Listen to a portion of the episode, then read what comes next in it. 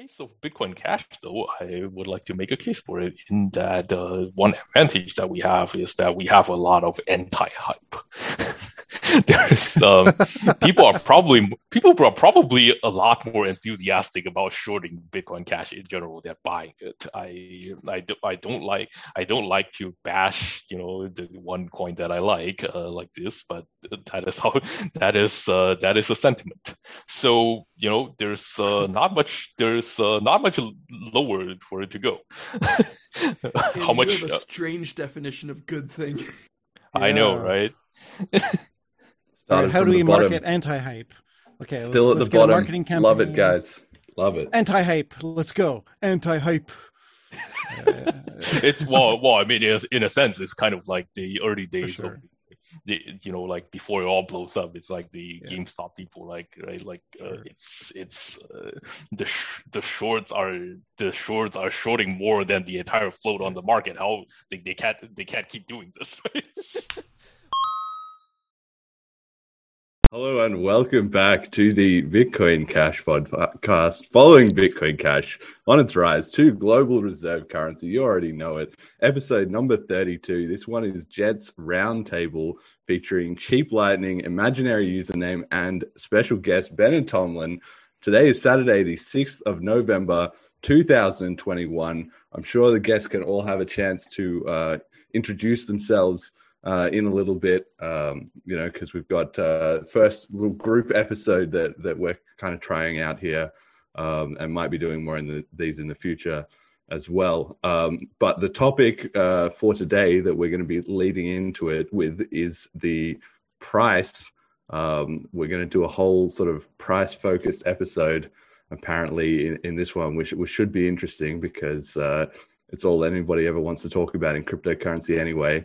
Today it is $580.98, or it was a couple hours ago when I took this screenshot for Bitcoin Cash BCH. One BTC is back over 104 BCH. So BCH has has been you know up and down uh, this year, and we've now dipped back under 100 to one. So maybe sparing some uh, sense of dread in Jett I don't I don't exactly know, but uh, he's in charge of this episode, so I'll I'll let him uh, take it from here, and uh, I don't know, maybe give the give the guests a bit of a introduction spiel as well too. For about maybe two months, when I was first uh, interested in cryptocurrency, was like, oh yeah, this is something I can get rich off of, and then after that, I legitimately have stopped giving a shit, and every time I go on any kind of cryptocurrency, social gathering, anything, everyone's like, number go up, number go up. And like, I'm kind of exhausted by it all. Um, but I also, I don't know if it's just me being cynical or like uh, needlessly defiant, but I've, I've, I've like started developing this idea that price memetics in general is bad and I'd like to kind of poke and prod uh, and figure out, I guess,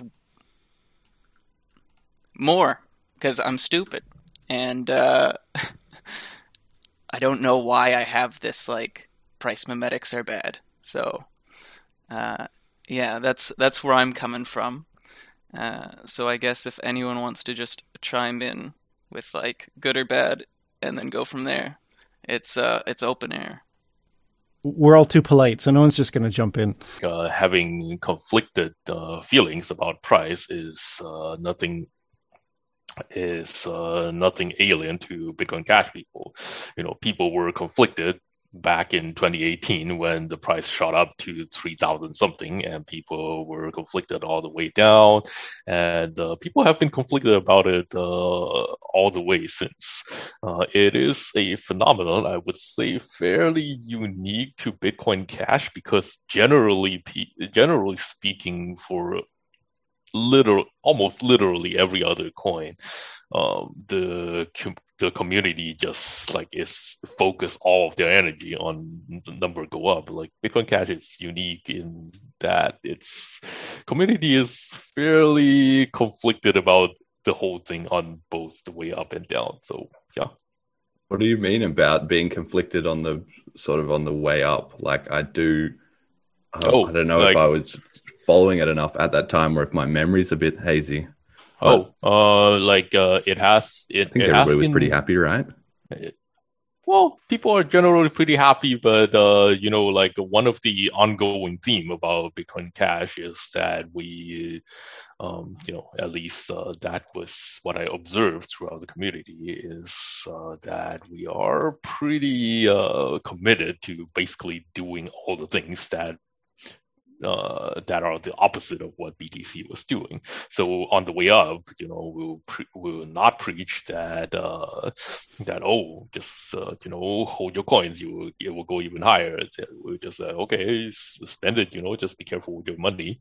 Uh, and uh, aside and aside from that, like okay, yeah, I guess the I guess things are going up, and then you will hear some people say that oh, it's going up ten times more, and the other people saying that yeah, we're happy, you know, but uh, let's all pretend that we're not that happy. it's it's it's a uh, it's a funny mix of things. Uh, yeah, that's what I observed.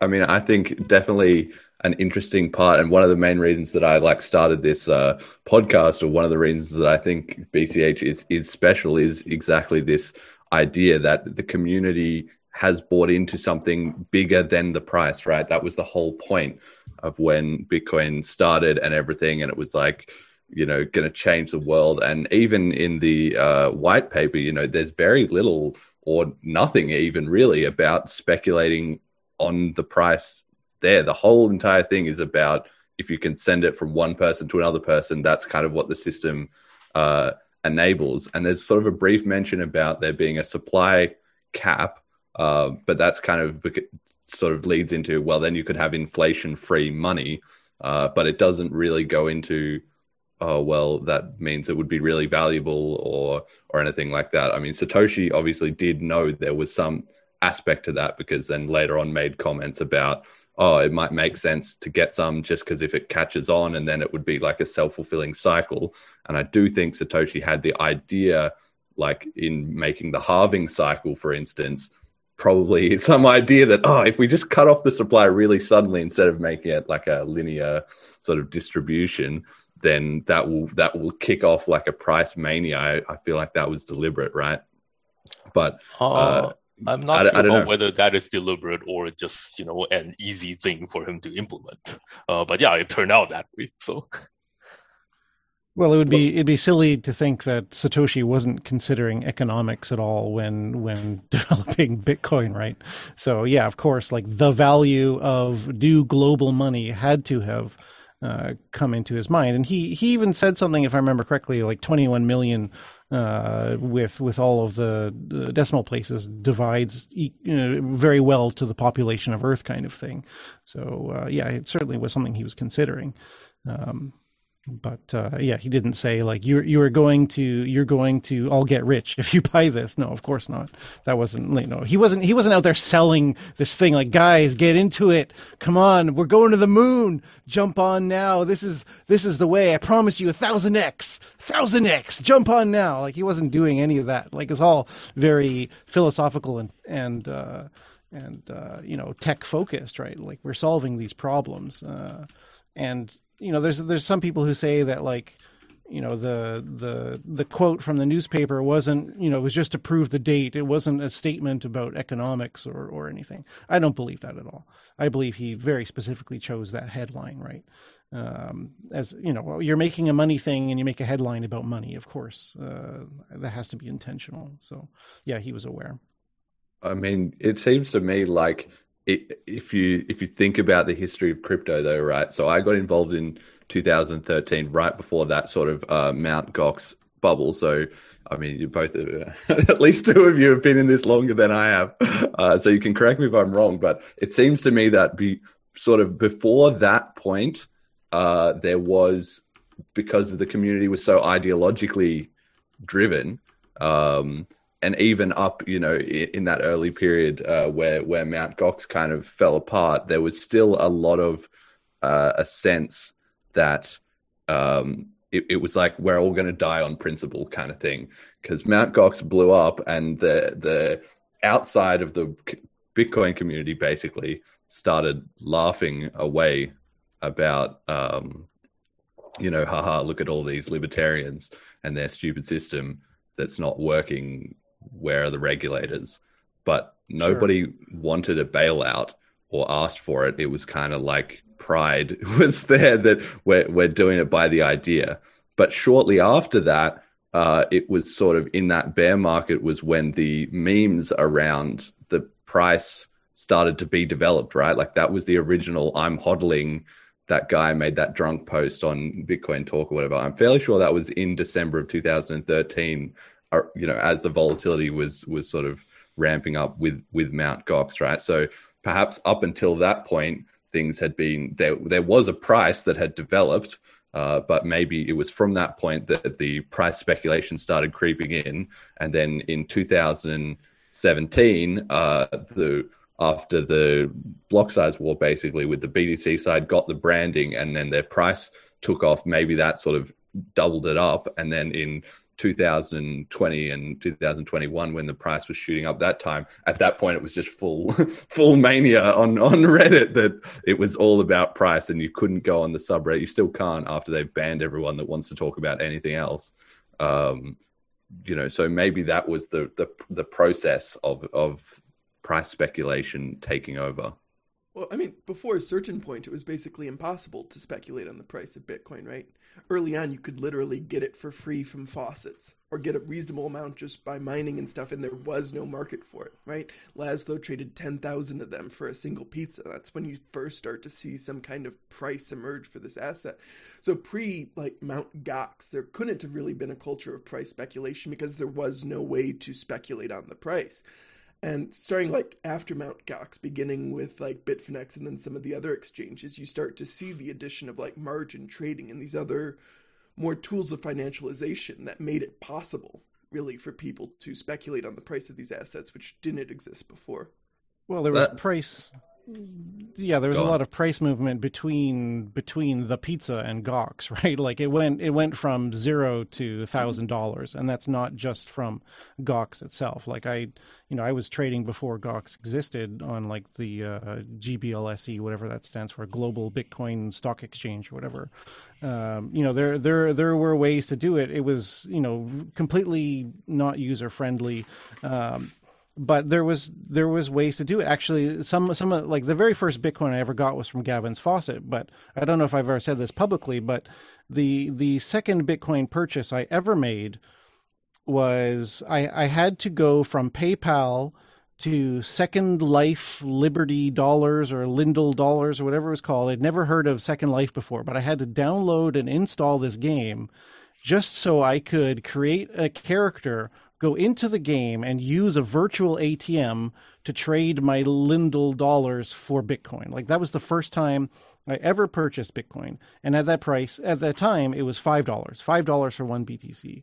So yeah, there was a whole lot of different ways that people were, were, were trading and deciding what the price was, but it wasn't, it wasn't elegant or at least user friendly until Gox came around. So, um, yeah, there, you know, the, the, as far as the memes and getting rich and all of that, people were talking about it even from the very beginning. It's like, oh, you know, eventually, if if you have one one Bitcoin, that'll be a million dollars. Like people were talking about it, and that was certainly motivation for a lot of people.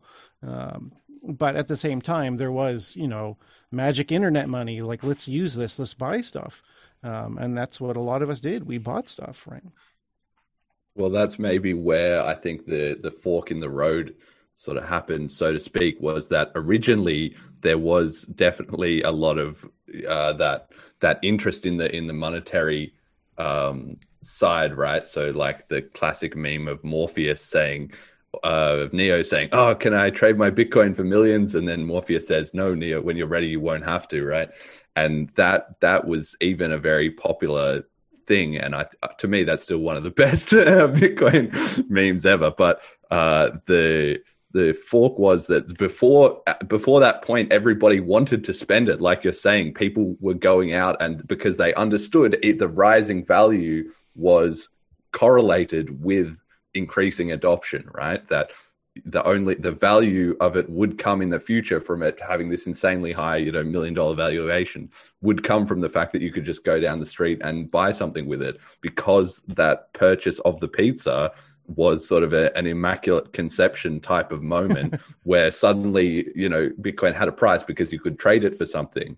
And so everybody knew that was how it was going to sort of operate, right? And then I guess as time went on and sort of after the block size war, that was really the ideological split was the Bitcoin Cash community to their great detriment in the short run was sort of maintained that idea on if I look, it's literally just some you know numbers on a computer. It's it's well similar to a bank account, really. It's not worth anything unless somebody else will give me actual stuff, right? If I can't get stuff, this is not money.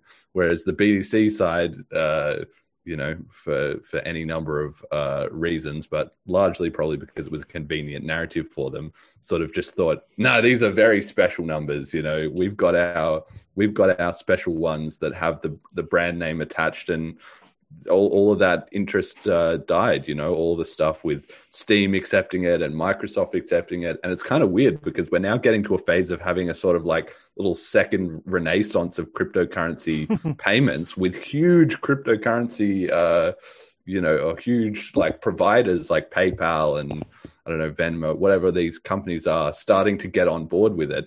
But there's still actually not that much appetite to actually spend crypto yet. Uh, so it all sort of got lost in translation. So now it's been made much easier, but it's just starting to come back into the vogue. The idea of cryptocurrency, you know, it needs to be a, a spendable thing. Well, there's also. I mean, Sorry, go ahead. Part of what we're encountering here is the paradox of thrift, right? If you're trying to make an asset that's designed to appreciate and that exists with like a deflationary supply, like these things do, you are disincentivized to spend it at all times because your expectation is in the future it will have greater value. So spending it now is inherently like a negative economic decision. You need to hope that whatever value you're getting out of that transaction is going to be greater than the potential gains in that asset. Structurally, I worry that that makes it difficult for either BTC or BCH or any of these other currencies to become like a primary unit of account or thing used for purchasing and spending. So, uh, I mean, uh, I just have to say that the original uh, theory about that uh, that has been brought up like very, very early in the Bitcoin in the, the Bitcoin community about okay, so if we expect this thing to overall keep going up in value, then nobody would spend it. Nobody, if nobody would spend it, then uh, how the heck do you get adoption? That has been a really old topic, and so the usual answer, the usual usual answer to that from people who are pushing for adoption, um, a lot of which uh, are uh, in BCH these days, uh, is that, well, uh, you are absolutely correct that uh, it would be, we, aside from, you know, just uh, general uh, aside from general community uh, spirit that we want to spend every place, and also um, uh, and also our you know general user experience. Well, in that case, we'll have to compete against PayPal and Venmo and so on. Um, aside from those, uh, the holders uh, would generally not want to spend so much, but on the other hand, um, the theory was that people uh, receiving it would want that a lot. They would want it so much that they would offer discounts to get your coins, and it all balances out. Um, that uh, you know they would offer so much discount uh, that people would be incentivized to spend your to spend their coins anyway. Uh, just you know, why, why would they offer a discount though? Assuming there's like a reasonably liquid market where it can be purchased economically it makes more sense for them to take then the one without the discount the cash and then just convert it on their own in the liquid well, marketplace. I'll so, speak up for that. Yeah, yeah, so yeah, go, in in, in my store uh, i offer 50% off uh, any purchase made with bitcoin cash. And why is that? Because off ramps and on ramps in japan are all kyc there's no atm uh, it's really, really difficult for me to get more, and and I'd love to spend and replace uh, as much as possible, but the replacing aspect of it is really, really difficult for me, uh, and so I'm willing to take a bit of a loss, uh, or at least sell things at cost if that means I can get more BCH uh, easier without having to go through an exchange.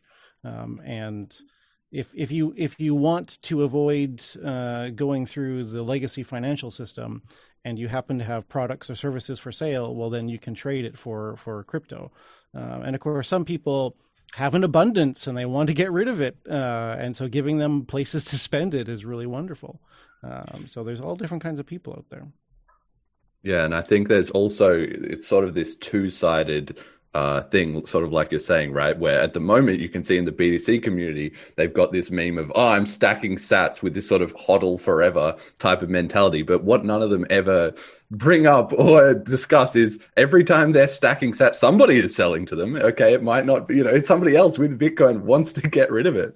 Uh, obviously, the price may go up or down, you know, on any given day, but there's no way for them to acquire Bitcoin without somebody else uh, receiving it. And the whole idea that Bitcoin would not be spendable from the early days or now has basically been, you know, proven wrong because even if there's no, um, even if there's no uh, discount or or incentive like that, people in the early days in in Bitcoin and now in BCH will spend it just because the concept you will spend for a different reason, which is that uh, you want to support the network and the idea and drive the adoption, right? So, like if Laszlo had never bought his pizza, well, then his the rest of his Bitcoin stash would never have gained any value, right? So it was actually economically advantageous to spend a small amount so that the rest of your value kind of goes up. And in fact, we've we've actually seen that in the um, in the stats. There's a bunch of like if you look at the payment processes and stuff. I don't know if they release them now, as much, but they used to, where like Coinbase and different merchant providers, when a, a, Bitcoin bull run starts, more people would go and spend their Bitcoin than before. Uh, people actually spend less in the bear market because when the price is going up, it feels like free money because people are used to thinking in dollars or whatever, if they've like, okay, I've got ten dollars of Bitcoin, and then the price doubles to twenty dollars, that doesn't make them think, wow, I should hold this until it goes to forty dollars. Actually, it makes them feel like they've got ten dollars free, effectively. And so, if they have something that they were considering buying as like a luxury purchase, but they could, you know, they couldn't really justify it. As the price goes up and it feels like I've got more and more value for free, that lowers their preference to buy something that previously they kind of wouldn't bother with, right? Or but they had in mind for that difference. So I, I, there's, there hasn't really ever seemed to be a big problem with the, the idea is getting people the idea of using crypto as a currency more than the mechanics of them actually feeling like, oh, I should spend it. Except in the case of BTC now, basically. Um, so I just want to address one thing that uh, Cheap Lightning uh, mentioned just now, which is that the ability to the ability to uh, get coins, and I think Bennett would probably uh, will probably cringe at this quite a bit. Um, the ability to get coins uh, around regulation is actually a pretty strong motivator in a lot of times. Uh, the problem with that, though, I have to be fair, the problem with that, though, is that the motivation is strong. But we have also observed over the years that a lot of times it is, it turns out to be not strong enough, especially for larger and larger businesses and organizations. And the reason, so uh, there is uh, a lot of push for stablecoins and so on, but stablecoins come with their own regulation problems. The reason I said that it comes with uh, uh, this model comes with problems for businesses and organizations is that they have different a lot of times you know to run a business efficiently you have different risk appetites. So if you have this different risk appetites and you receive crypto and the crypto is not as you know quote unquote stable then uh, you it's really hard to run an organization efficiently especially when you get big. Um, and so uh, sometimes people will say, "Oh, uh, it doesn't matter. You just uh, go to a provider like BitPay." But then you know you go to BitPay, and some sometimes they do that because the Bitcoin community uh, provides them with additional income. Um, but then they go to BitPay, and then they lose a huge chunk of that benefit of going around regulation. Um, so yeah, it is in a weird place. Uh, there are companies on Bitcoin Cash uh, and also other places that try to address this. Um, and then and then there are sta- stable coins, which is a whole other huge topic. Um, but yeah, the situation is quite a bit more complicated than you know a simple black and white. Oh, we solved this versus you will never solve this kind of thing. Yeah, and I think one thing as well I want to mention is the idea that like if you take the premise to its logical conclusion if you say well uh, you know let's say bitcoin is going to be in the future more valuable and you have a very high degree of certainty and confidence in that then you'll just increasingly put more and more of your money into bitcoin right? Of course people don't so, they sort of do that in reality but let's just say somebody is convinced that it's going to be the world reserve currency they're going to put more and more of their money into it, right? Provided they don't think there's going to be a huge like crash for any reason. And at a certain point, you've run out of fiat money. Then that's where the rub really starts, which is okay, I've got all this Bitcoin, but I still need to eat and I still need to pay for my, you know, um, roof above my head, right? And that's the point at which uh, it sort of is demonstrated. Like I have, I have pretty much done this, right? Not right now, but um, definitely, you know, in in the past when I was younger, I had like literally all of my money in Bitcoin, right? And I would just uh, trade it away or sell off a little bit when I needed to like pay my rent, like right now, right? And so uh, a deflationary economic system like this does change people's time preference. It makes them prefer, you know, uh, putting off uh, consumption but it also doesn't remove you know any desire to spend on anything because you will still need to eat and pay rent. Uh, and even on top of that even if you have all your money in bitcoin and you stop thinking of it as like this special thing that i have my money that i spend and then i have my bitcoin if bitcoin is your money then you still are like oh i still want to go to the theater today. Well you know i've got to spend bitcoin or i'm not going to do anything so it's really about yeah people who are like there's there's sort of a middle ground there, right? People expect it to go up in value, and if they really really expect that, then they put all their money in, and then they have to spend it. And if they only sort of expect it to go up in value, well, then they're also more willing to spend it. So there's always some reason to do some commerce with it. I feel. I mean, I think that might be true for someone getting paid in crypto, but that's a minority of people, right? Even a lot of people working in crypto are still being paid in fiat, right? So they're starting with the cash and then converting a portion of it to Bitcoin, whatever. And so they're still going to mostly pay their expenses out of the cash flow that's coming in, not necessarily liquidating any of the asset. If the person's being paid in crypto and needs to pay expenses in fiat, then that dynamic changes, but that's a small minority of people.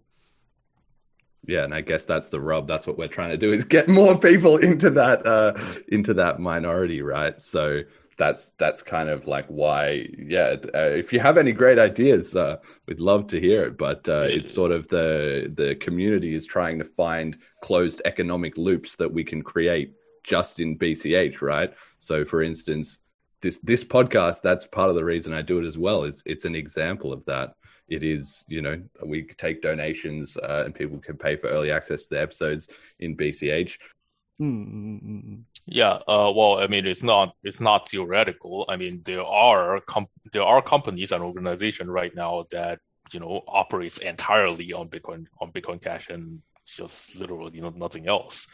Like uh, one of which is uh, one of which is a nonprofit uh, quasi organization, uh, Bitcoin Cash Node, uh, its entire budget and treasury, quote unquote treasury, uh, is in Bitcoin Cash. Uh, another one is General Protocols.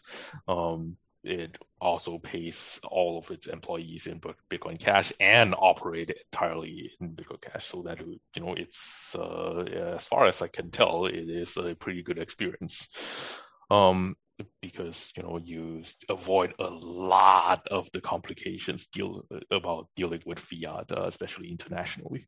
Um, and then there, and then uh, you know quite uh, quite famously for a while, Bitcoin.com pays uh, most of their employees in uh, just straight up Bitcoin Cash, uh, among among others. And I think this is part of the equation that BCH people have been well, I mean, we don't really ignore that, but we focus a lot more on the payment part um, that we haven't been uh, paying as much attention about, uh, which is that uh, you know, we should invest in more enterprises that simply just run on BCH.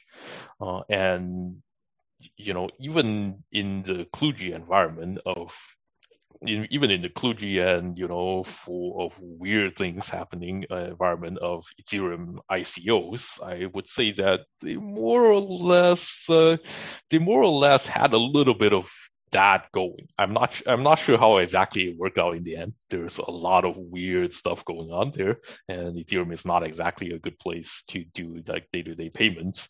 Um, but you know, um, investing in things that operate on Bitcoin Cash, I think, is a worthy thing uh, that can give the economy a lot of boost um, because you know it pays out in Bitcoin Cash, and that is important. Okay, so I'm gonna do a little transition here that I think, uh, I mean, hopefully will be a little spicy. So, getting paid for products, services, or like labor, whatever it is, in whatever cryptocurrency uh, is great. I will say that spending that crypto seems to be getting more difficult. Um, like, even so, one of the payment providers that I used to use for um, bills, it was fantastic. Um, one day I went to go use it and they raised their minimum limit to $1,000. So I sent them many angry emails and was like, come on, guys, what the hell is this? Um, so they they lowered the limit down to 100, but now every transaction requires KYC, and so I'm just not doing that. Um, so that's like that that was like I was at one point living off of Bitcoin Cash, and now that's not an option unless I find, you know, maybe a buddy. Even even then, it's still like, yeah, it's a sketchy situation. But how much of, or I guess, what does everyone speculate uh, is like the the amount of immunity that Bitcoin Cash might have, uh, say Tether were to go bust? Um, what kind? What? Which kind of immunity are you still? Are you only talking about volatility or else?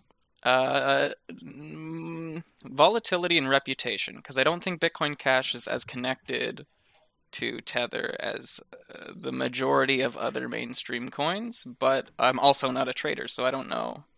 I mean, the volume of BCH is still primarily against Tether. Um, I imagine the price of BCH would not react necessarily great to a massive liquidity shock that would happen if, for example, Tether were to suddenly plummet in value. Uh, whether or not that affects the I mean, that doesn't affect the protocols, except that it can temporarily cause issues around incentivizing miners and the security around that when you've got huge changes in price. Though perhaps BCH is better situated for that than Bitcoin because of how it handles difficulty adjustments. Um, but just in general, for any crypto asset, I don't imagine the primary liquidity source in the market suddenly disappearing to be a good thing. So, yeah. uh, at what point in in the years of crypto did uh, Tether become the primary liquidity source? Um, I mean, Tether was growing pretty continuously around. I want to say middle of 2017 is when they crossed like the halfway point for like trading volume and stuff like that. Um, and more recently, we've started to see other coins and other sources of liquidity start to compete with Tether, um, especially in like the Ethereum DeFi ecosystem. You've really seen USDC take a major portion of it, and even the DeFi protocols that accept Tether generally do it with like a risk discount, where the rates to borrow it are going to be higher. Um, its use as collateral in certain systems is with a discount or a haircut, um, and so because of that, it's driven a lot of adoption of other coins. But even still, Tether is the primary driver of liquidity, representing like over half the total trading volume. And so, yeah, so 2017 is when I think it crossed that.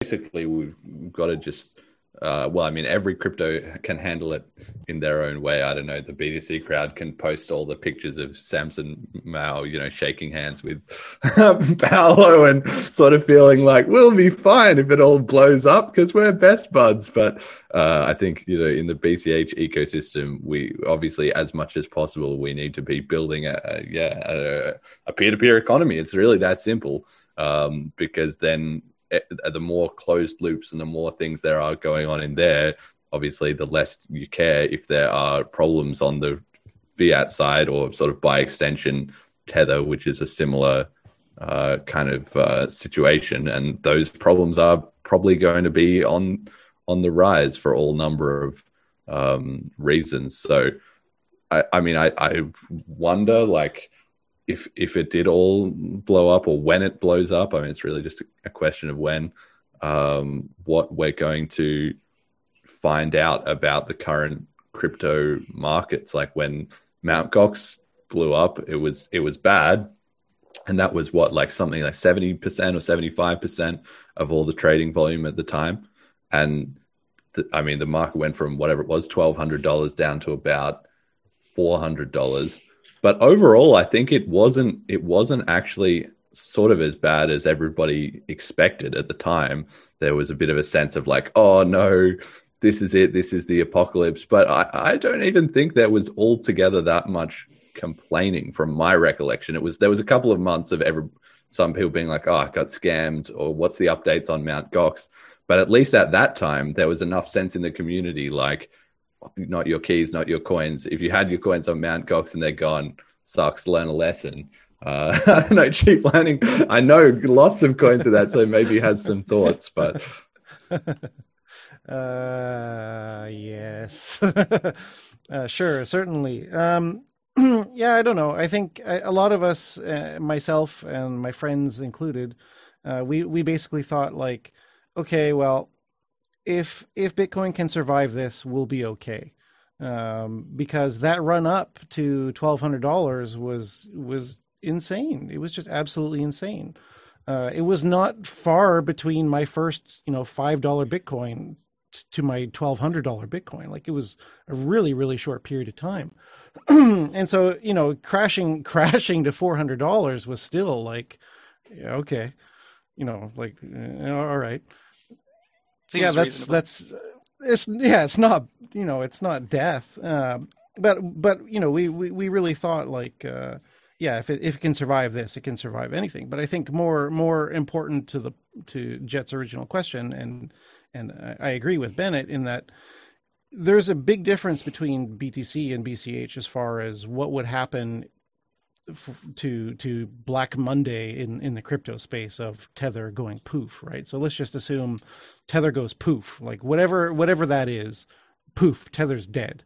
Um, well, yeah, let's now all all of the people that had tethers are are, are now you know panicking and and uh, you know there's going to be just chaos in the markets and if if BTC's price goes down below whatever threshold they have a real de- uh, real danger of of entering a death spiral which which BCH is far better uh, suited to handle um, if and also I think just ideology uh, you know, like again, touching back to the original point, this whole price thing, right? BTC people are in it for the price. Like, oh yeah, I'm going to sell my BTC for fiat down the road. Well, if you take that away, you know, maxis, what are they going to do? You know, what are they literally? What are they going to do? They're going to have a whole bunch of coins that that nobody wants. Um, and I think for sure, BCH people, like a lot of us, who who are in it for the price they will also have these feelings and they'll fade away and that's fine but for for people um, um, who are here because we want to make new money for the world yeah it will suck but we're not going to give up we're going to keep fighting to to make this new money um, and you know it is a marathon um, so yeah, I think we we would be okay in the long run. I'm not sure BTC would be because if they get in that death spiral, the miners aren't going to come back um, you know, if it's you know seven weeks until the difficulty adjustment, like, are they going to come back? I don't know. Well, Um, I mean, yeah, Eric, go on. Uh, so the uh, so the whole BTC versus BCH uh, thing aside, uh, in terms of Tether, I just want to say this as a uh, long term, you know, because the BCH community has uh, had a lot of common with no coiners in that we are we're basically memeing about Tether's device demise like every single freaking day. Uh,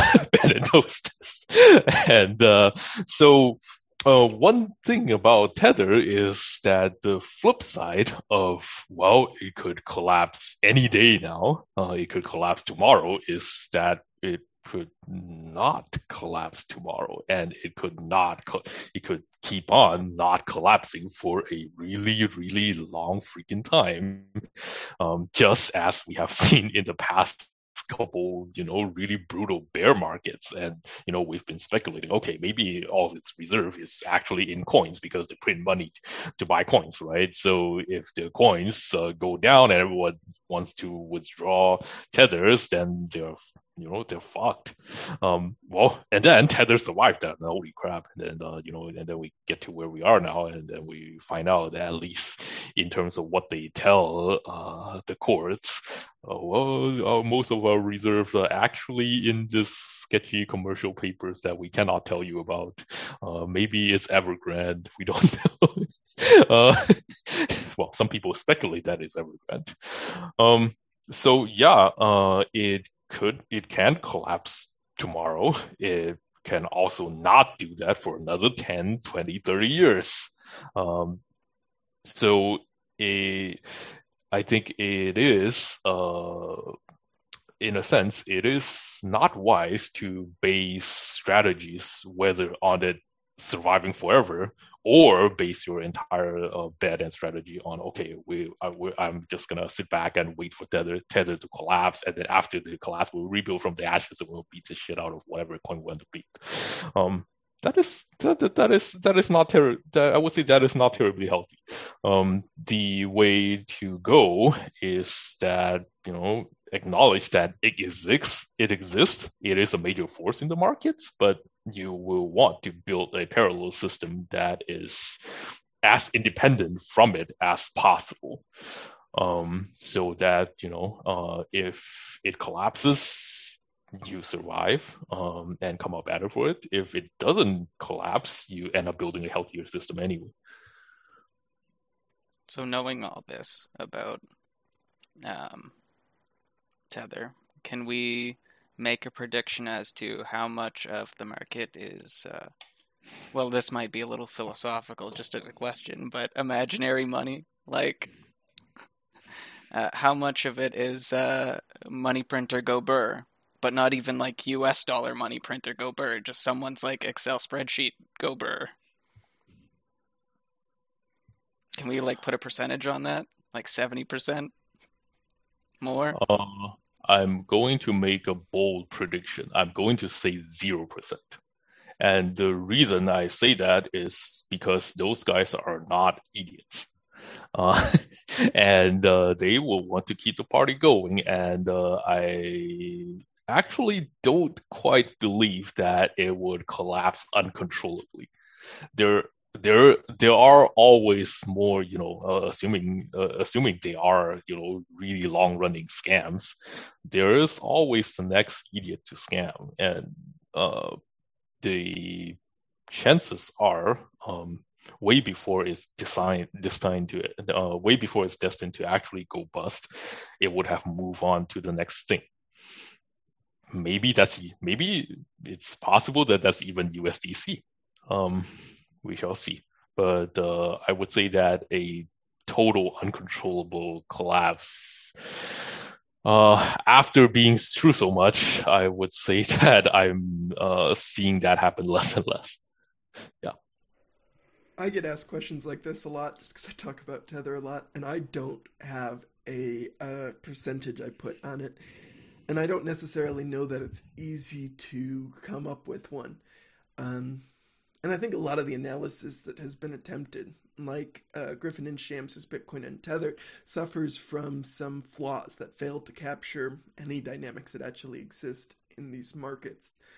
Um, You can tell though that like among the Bitfinex and Tether executives, there is a fear that them losing the ability to provide liquidity to the market would have some kind of effect on the price. Uh, we can see this in the summer to October of 2018 when Giancarlo Devasini is frantically messaging Oz Yosef of Crypto Capital Corp, right? And trying to get funds out so that Bitfinex can service their customer withdrawals. And he specifically warns Oz that if they fail to get the withdrawals out of Crypto Capital Corp, Bitcoin could crash to, I think he says, to 1K at that point. And this is like summer of 2018. So would be at that point like a 85% drop, I think. And so whether or not like the value that has accrued is due outright to manipulation is unclear to me. However, it does seem that there's acknowledgement, even among those providing that liquidity, that the loss of it would likely have a dramatic effect on the price. So, what do you think is a mentally well, uh, like healthy approach to looking at this? Because I'm like, like I don't want to participate in any more scams. It's part of why I'm in crypto. Like I want out of this uh, this shit. I, I don't know that I have a mentally well way to handle Tether and Bitfinex. I don't think the body of my work suggests that I've got a healthy framework around those two companies. Uh, I think you should ask someone else that question. I mean, the uh, gen- the general uh, way things go is that if you want to really stable, really good assets, you should buy farmland and and then buy firearms, right? um, so we yeah, understand. And this is a thing I joke about on Twitter a lot. That a lot of the people you hear warning, like especially among like the Bitcoin maxi crowd, about imminent hyperinflation and societal collapse, the entire global financial system like ceasing to exist in the next twelve months. And these are the things you see if you like search the Bitcoin hashtag on Twitter and stuff is if you literally believe that, you should be doing what M is saying. You should be buying a parcel of land and you should be loading up on guns, ammunition, and non perishables. Because in the event of total societal collapse, the first thing you need to ensure is your continued survival. Yeah, we've definitely talked about that on this show a little bit. Like, and undoubtedly, I mean, the funniest thing about this is that, like you're saying, you see those posts and some of them, you know, are just, you know, off the wall. But some of those people probably are in that category, right? There's a non trivial percentage of people that, you know, you can like poke them, but they are like, oh, well, yeah, but what do you mean? I've got my AK, I've got my beans, I've got like, I'm set up. And then obviously a, a chunk of them don't, though, right? A, a, a big chunk of them a lot of them you see the post about the increasing money supply right next to the post about their excitement about the Bitcoin futures ETF being approved. And so you put those two next to each other and you go, it really seems like you're not thinking all the things you say you're thinking.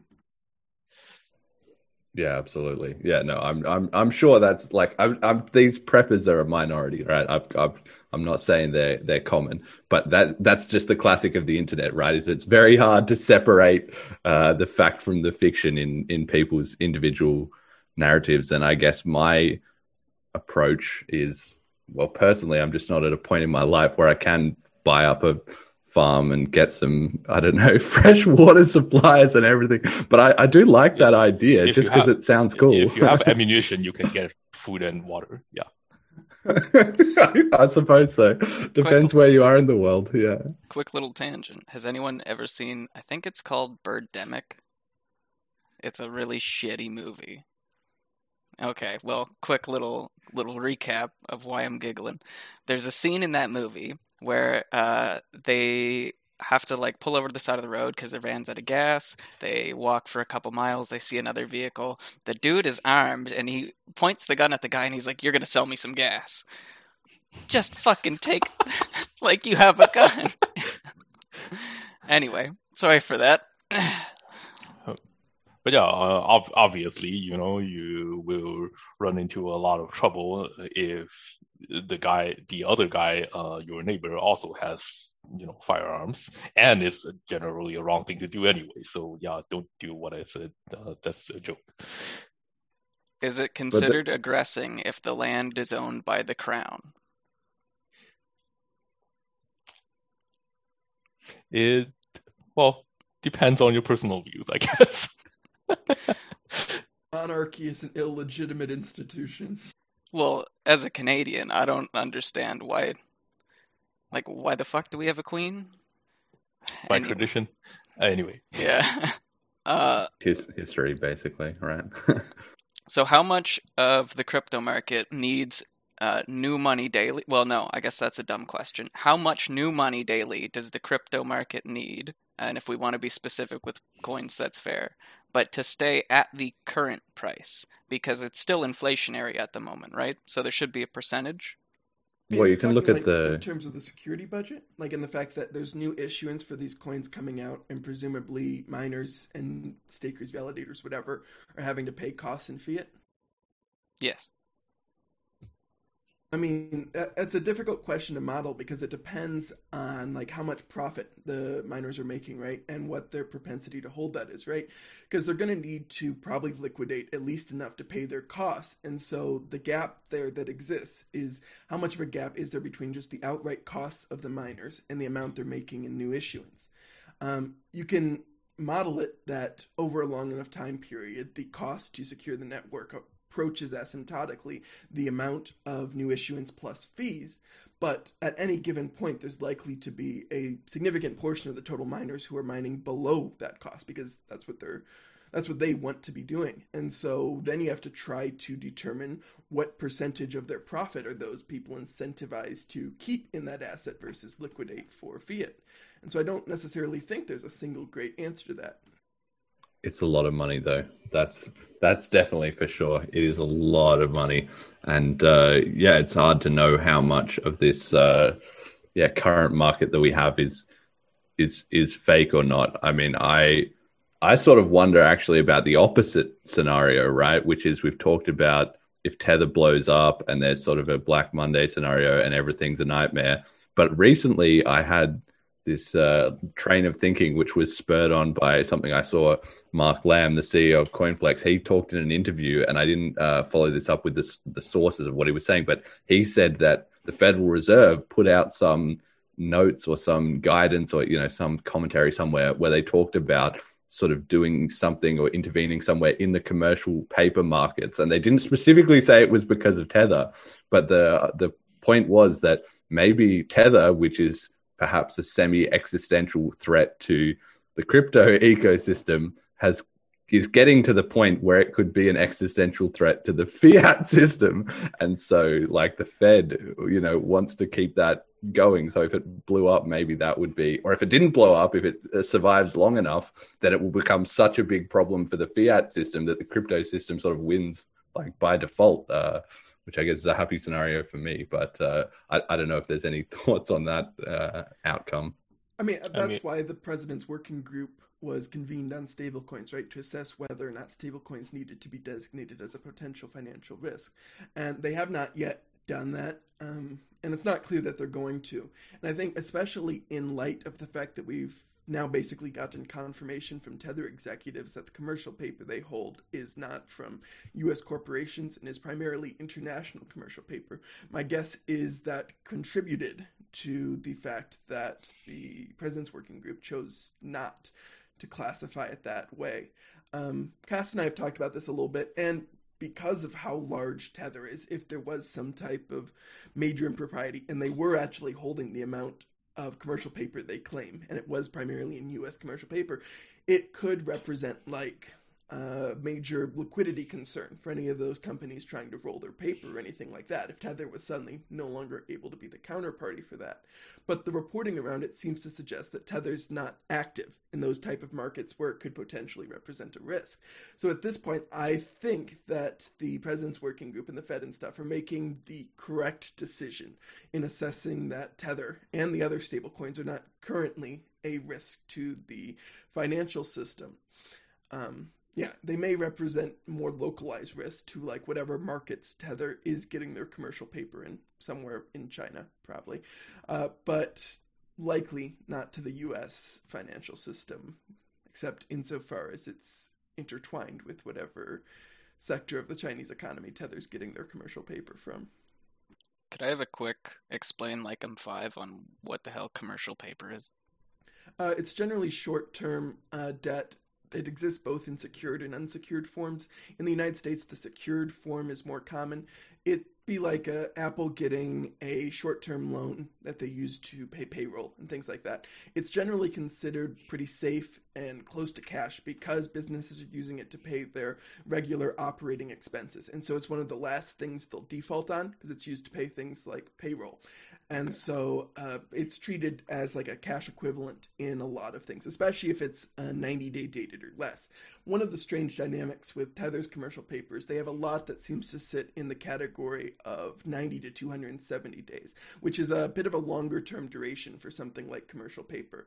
And it's also unclear for Tether in specific how much of the commercial paper is secured. So, with like cash in a bank account securing the credit, and how much is unsecured, just uh, the cash being extended to the company without any assets to necessarily secure the line.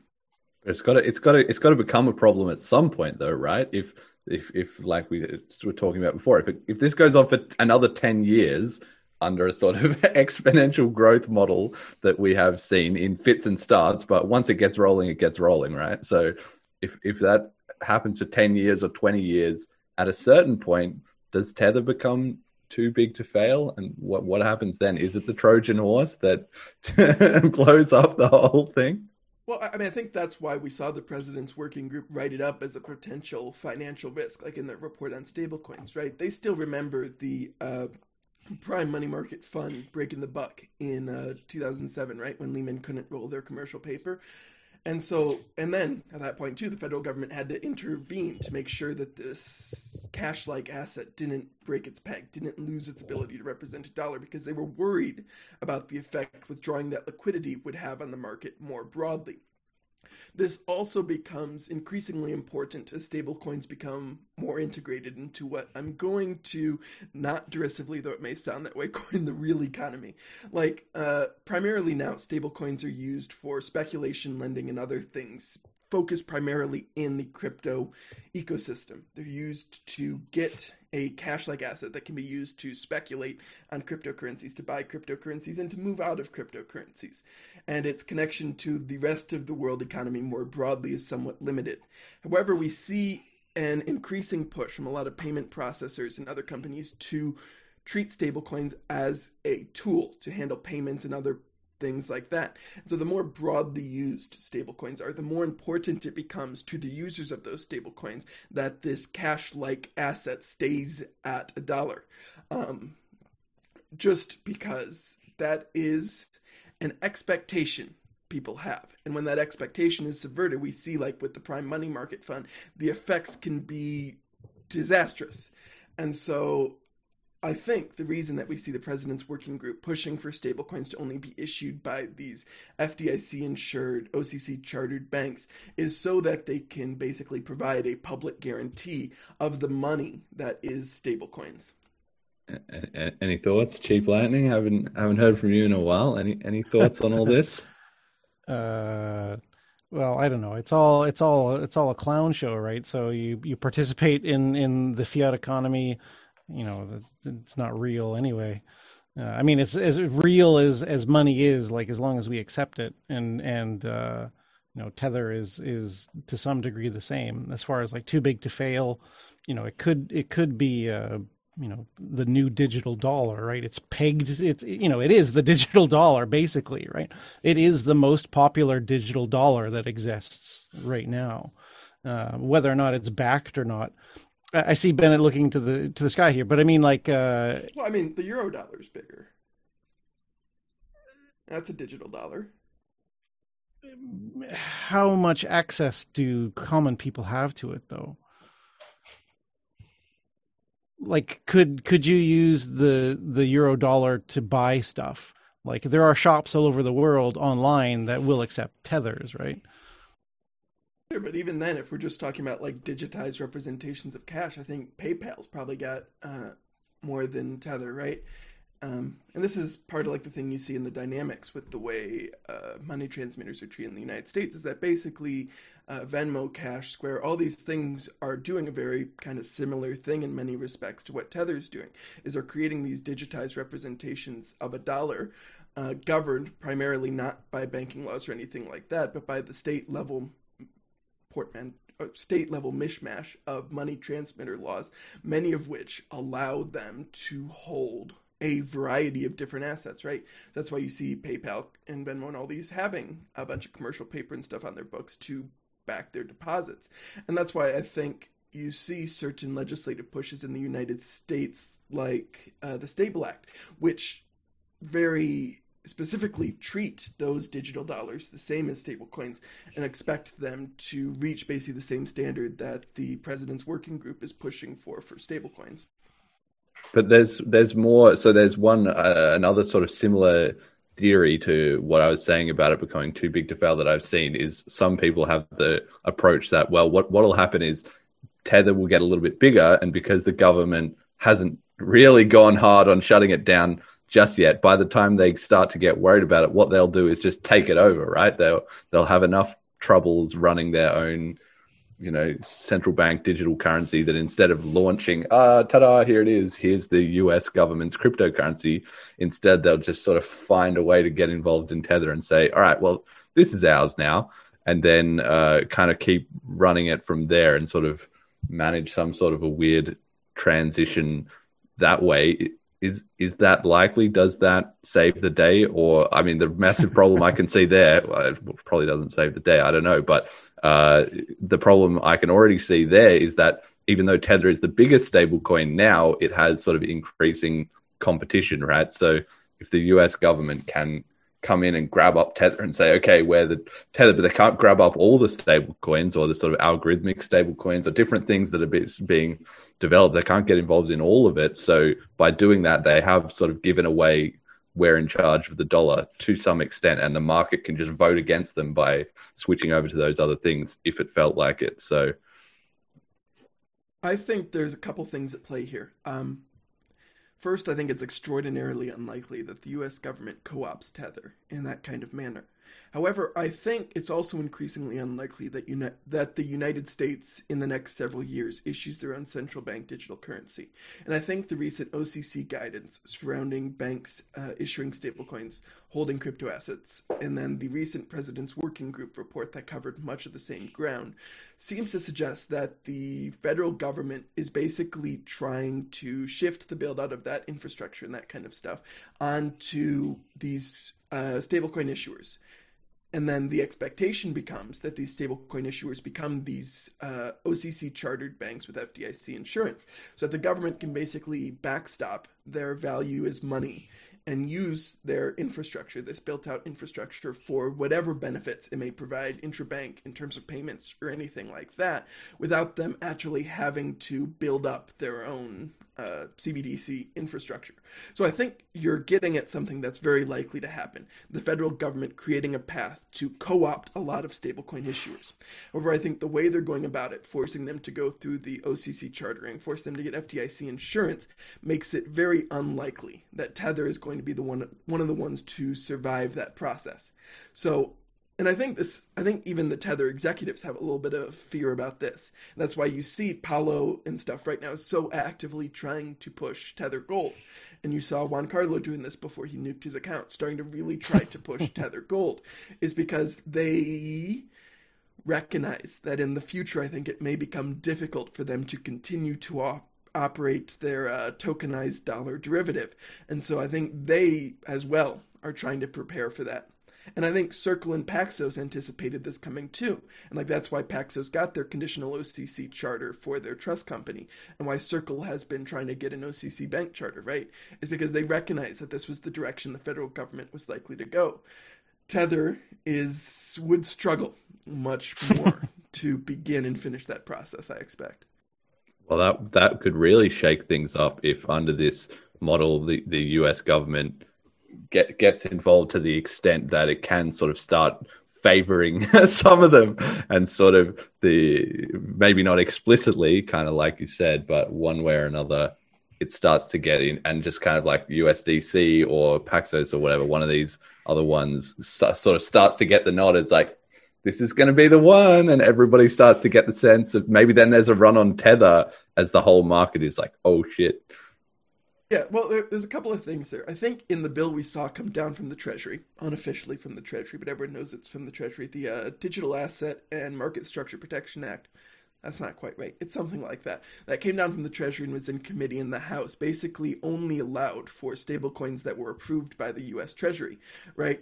And then in the president's working group report and in Gary Gensler's comments, we see them trying to make it clear that many other stablecoins, especially those that purchase securities, may themselves be regulated as securities.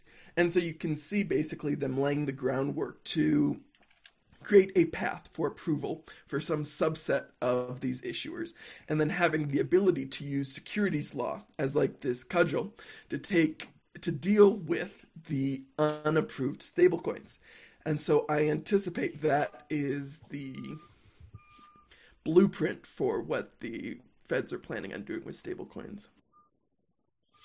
Yeah, so I just want to chime in a little bit about the prospects of you know uh, the U.S. government taking all taking all the stablecoins under regu- under regulation and basically using them as uh, CBD CBDCs. Is that uh, a large part? So you're correct that Tether would probably not quote unquote survive that process. Um, but on the other hand, a large part of Tether's appeal to people is actually the fact that it is in, you know, um, uh, we should probably not call it a black market because it does have, you know, um, some of the, it's not entirely living in the dark, so as to say, it still attends to court cases and so on. Um, so it lives entirely in the gray market and dips a bit into the you know the very dark side of things. So that actually is an appeal to a lot of uh, to a lot of the actors in the space. You know, exchanges and you know um, Chinese tycoons. Um, we don't have, and we'll probably never know how many of them there are. And uh, so the thing about all those other stablecoins uh, getting U.S. stamp of approval is that they would have to get banking licenses um, or the equivalent of that, and uh, with those um, comes with a bunch of requirements that are generally expected of banks. Um, they would have to have the power to, they would have, they would have to figure out ways to follow sanctions to follow sanctions, for example, uh, among other things.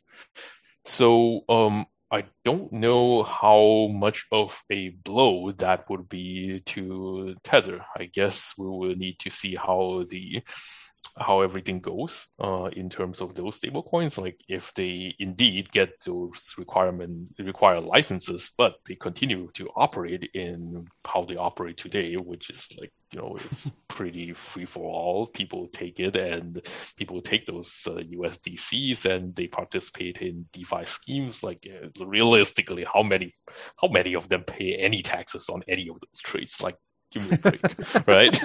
Uh, so, uh, yeah, hundred percent.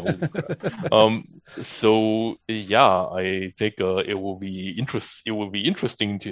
It, it will probably not be good for Tether, but it will be interesting to see to see how much damage it actually does.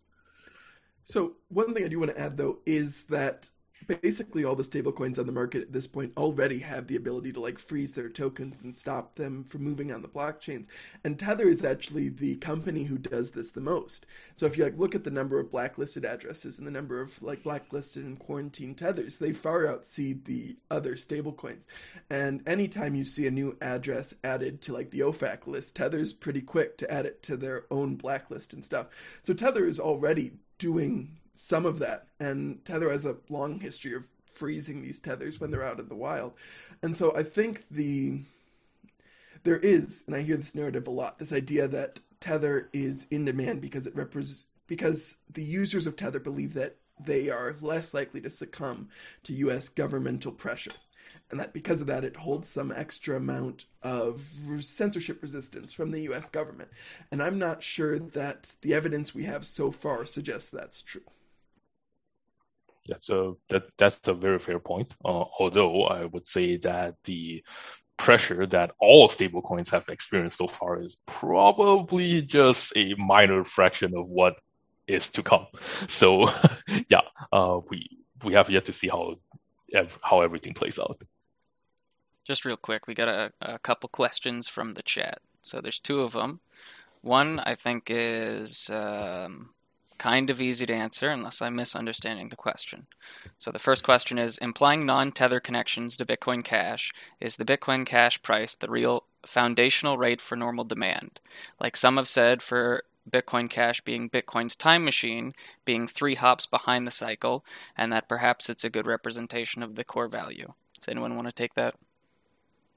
Yeah, I'll, I'll, I'll take that, and I actually think uh, that's sort of partly my running theory. I mean, I'm sure there is some like funny money tether or whatever going in, but if you look at the BCH price and the thing that every troll under the sun will bring up, it did go sort of. It launched in the shadow of the first ever major fork it had that huge run up when it got launched on Coinbase because everyone's like, "Is this it? Oh, we we are Bitcoin," and it got up to like four thousand dollars, and then it crashed down to literally eighty dollars, which was probably closer to at the time, you know, the real sort of demand. And at that point, if you haven't sold out, you're not selling. If you have still have your BCH and you've watched it go from four thousand dollars to eighty dollars, you, you're you're in it for the idea, right?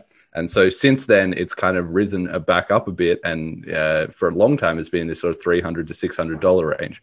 Now, if you look at the price now in this three hundred to six hundred dollar range, it's roughly the price that uh, BCH was in in that twenty fourteen to twenty fifteen kind of window post uh, Mount Gox. And very interestingly, the on-chain activity is actually quite similar in terms of the number of daily uh, addresses used is about um, it's like 60 or 70k per day, which is about uh, what it was in that sort of 2013, 2014 era of BTC. So I I actually have a, a bit of a sense that yeah may, maybe it is roughly it's it's kind of different now because the awareness of cryptocurrency is much larger, and I think the BCH community now is bigger than the BTC community was at that time. But I think for the roughly the sort of I I I, feel a fair degree of confidence that BC, like if Tether all melted down and there was a big crisis or whatever, I think BCH might drop to, you know, from six hundred dollars now maybe to three hundred or or something like that, right? Or or two hundred, right? I don't think it would go sub hundred, and I think there would be a, it would pretty quickly hit a sort of a solid floor of what is the real economic value. I think.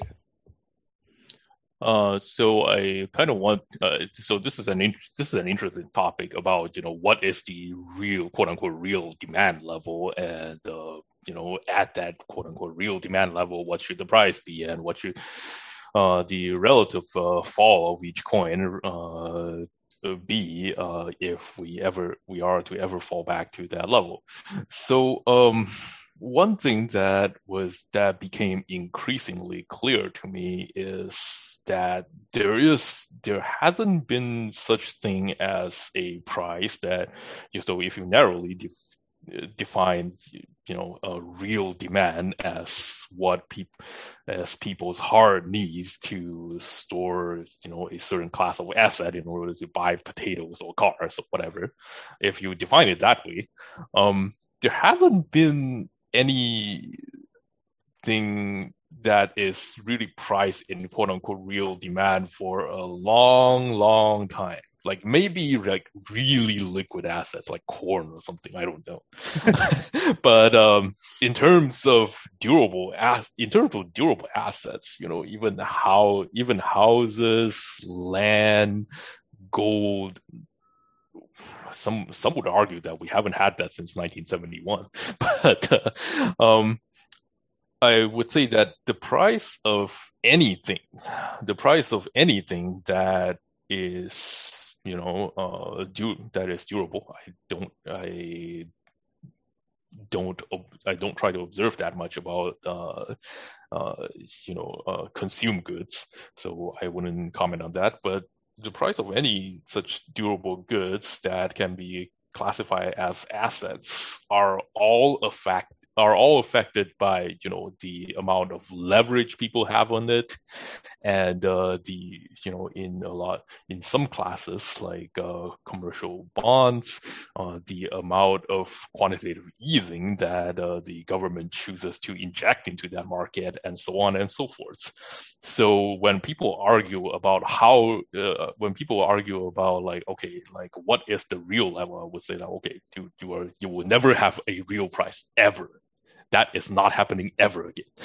what you can, what you can um, investigate though is um, how leveraged your particular assets asset is, and uh, how you know um, how much of the uh, how much of the demand, which is you know financialized anyway, uh, is going to go away uh, the moment anything remotely bad happens.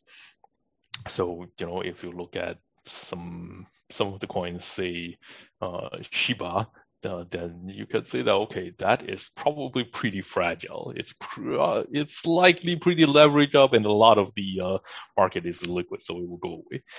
Um, but uh, in the case of Bitcoin Cash, though, I would like to make a case for it in that uh, one advantage that we have is that we have a lot of anti-hype.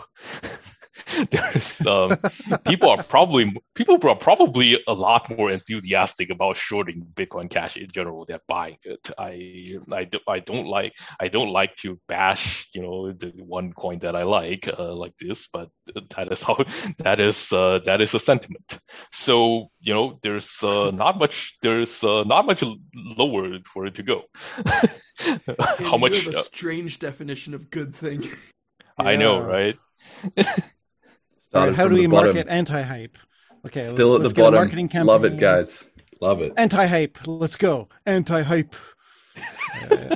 it's well, well. I mean, in a sense, it's kind of like the early days sure. of the, you know, like before it all blows up. It's like the yeah. GameStop people, like right, like uh, it's it's uh, the sh- the shorts are the shorts are shorting more than the entire float on the market. How they, they can't they can't keep doing this, right? so yeah, but I like that. I, I I think that's that is the great strength of of this community. You know, I think, and that's that's why I have faith in it in a in a long sort of view of things is that it, it just comes down to the fact that at the end of the day this is the only crypto community that is is truly there for the idea and does not give a single like fuck like actually, actually you know i mean maybe the monero community otherwise every other thing is built on just the community vibe of price speculation or yeah we're all going to get rich or or whatever.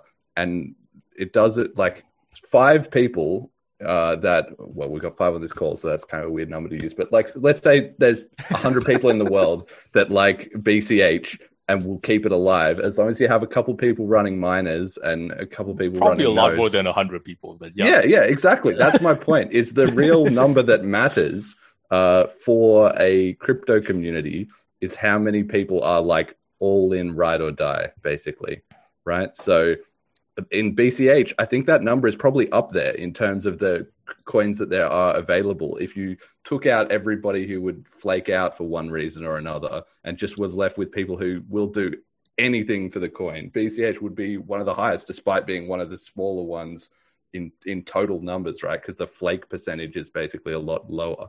So I think that's where a huge crisis or or whatever uh, that that would be that that would be the time at which BCH would would shine, and then you know hopefully accelerate forward ahead of the pack at that at that point. Uh, but or, that's just my theory. Or if you translate it to my language, uh, you know, it, it, it may it may be the one that collapses the least. Yes, so. exactly. You guys are great marketers. I just have to oh, say, oh, yes. anti-hype yeah. might anti-hype. collapse the least. just brilliant work, all of you. I'm going to buy some uh-huh. more right now. Uh-huh. all right, so well, that might be a good transition, Jeremy. You mentioned that you've got. you mentioned that you've got the most faith in the community, right? So let's talk about the cults of crypto for a moment. I was gonna say, starting to sound a bit culty here.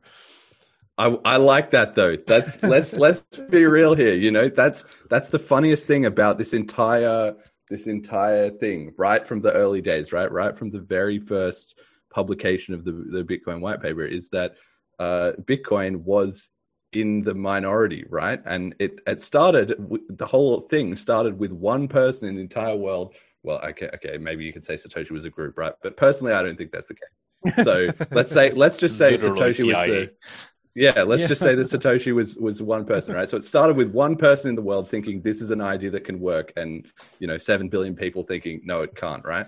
And then you know, uh, Hal Finney jumps in, and like a few more people get get involved, right? But it's always been in the minority, and so the there is almost sort of a religious aspect to to Bitcoin and crypto cryptocurrency generally, but specifically Bitcoin and in this case probably still BTC and BCH. They both have this element in the community which is we just we just don't care. Like I don't care how many people think we're wrong, we think we're right and you, obviously it turns into a bit of an echo chamber but that's actually that's actually a, a sort of a strength of the community because you cannot grow something that is in the minority if those minority of people will will listen to the majority right so it takes almost a bit of delusion and a bit of self reassuring uh, which in my you know uh, opinion has gone a bit off track in in BTC and is still probably there in in BCH that's still probably okay-ish. But the reality is whether it's logical or reasonable, or even if the majority are right, the reason that the community can sustain itself is that it is so um, so fanatical, basically, about the the core ideology or the dream that it, cryptocurrency will one day be used by everybody in the world. And if it succeeds, and that's what happens, it will only be because there were those people who just who just wouldn't wouldn't quit ever uh, and you know it's it's just a standoff, right? At some at some people or at some point over time, more and more people have budged on the I don't like crypto side, right? The I like crypto side has been growing, Tether or whatever uh, side. You know, more and more people are starting to become convinced. It becomes easier and easier at an exponential rate to sort of join in the belief that this is a transition that society is going to make. But it only comes from that like hardcore um, and unfortunately, in the BTC case, they now use that to justify just being an asshole to everyone. Um, so that's where they've got on the wrong track. But the core premise of, you know, we're just like almost delusionally, we'll just shut out what everyone else in society thinks is is essential to the whole the whole principle, basically. So, so I'm autistic, and I, I'm going to use that as my excuse here.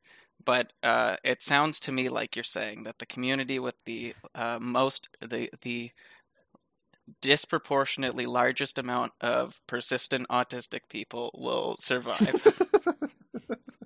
Well, it's just Um, a yeah.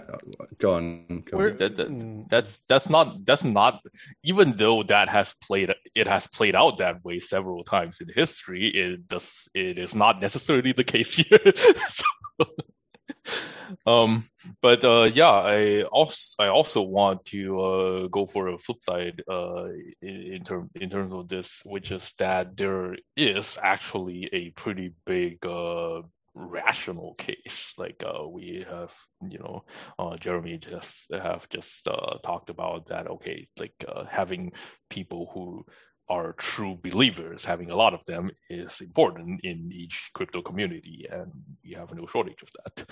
Um, but on the other hand, um, I would say that there is also uh, some re- pretty fine, I would say, uh, non-speculative, uh, non-speculative and non, you know, belief-based reasons to hold a lot of crypto, and even you know majority crypto.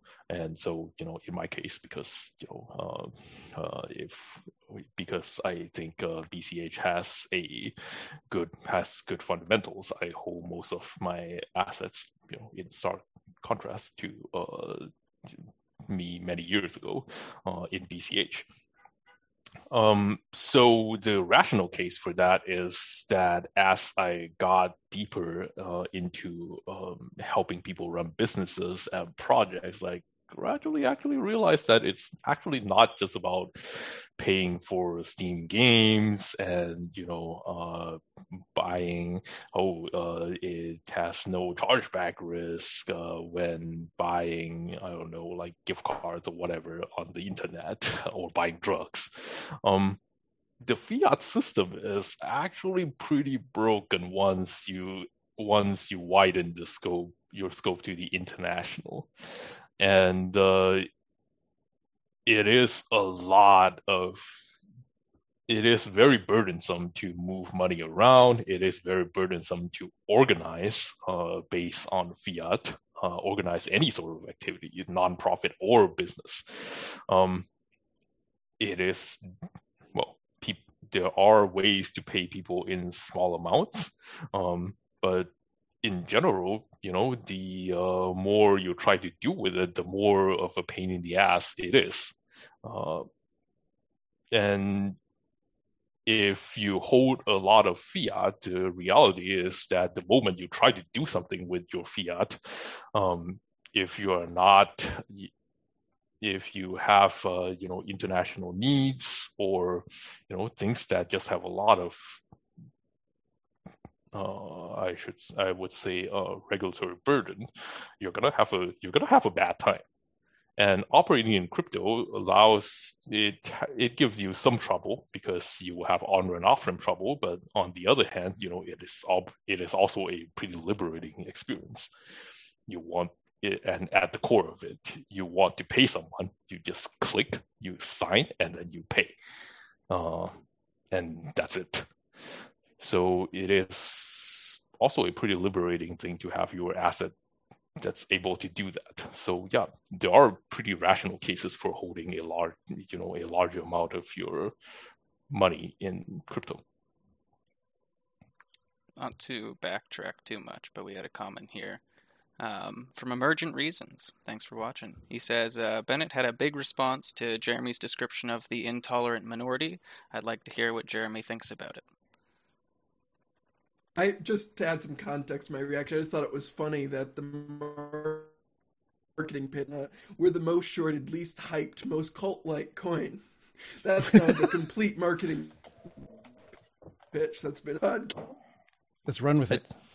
Uh, yeah, I, I, I, would just I would just have to chime in. It's not how we market ourselves. It's just that we. It's just that BCH people are generally pretty pretty self-aware. So you know uh, we, we, we like we like to uh, make fun of ourselves. So but but maybe we should. That this is my exact point right? And a little while ago uh like i don't know a couple weeks ago i i made this video which was of the um of the spartans right? I made this uh video with uh, modified clips from the movie 300 and that's that's because while we do suffer at the moment from the uh, we're lacking in the sort of the hype and the fever and whatever that a lot of other coins do, and which is why we've sort of slowly been dropping down the rankings.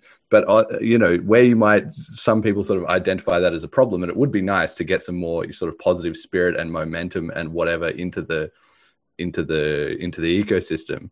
The I the, that's what to me that's what I've sort of identified as as special about this community and why I can have so much faith in it. And I think it's really just about giving the broadest group of people possible that same mentality of like all or nothing, right? And even if we, you know, the BCH community is the most, you know, the most hated, the most trolled, the most criticized uh, within cryptocurrency circles, the most censored, right? Like everything possible that has been done to attack and you know find problems has has been done and it hasn't it hasn't killed it right? I i sort of left the community a little bit uh, after the fork and everything. Um, i mean i was with it for a while and then i was just like oh look i i don't know like and then even though up right up until that point i'd been so so passionate or whatever and so but i kept an eye on it because i still thought you know there's something here and then when i came back after uh, Amaury got forked off it just it just proved to me again, like Bitcoin always does, that uh, it just it just will survive. The community, the idea of decentralization, and the passion of people for the the idea that we can have a new peer to peer economy will will override anything. It just and that that's essentially um, what this you know podcast is about, right? Is that uh, you know I say at the start of every show about following on the rise to global reserve currency, right? That's just a meme that needs to get introduced to the population. And right now, at a minimum, there's you know 600 people that believe it, right? That follow this uh, YouTube channel or or more, right?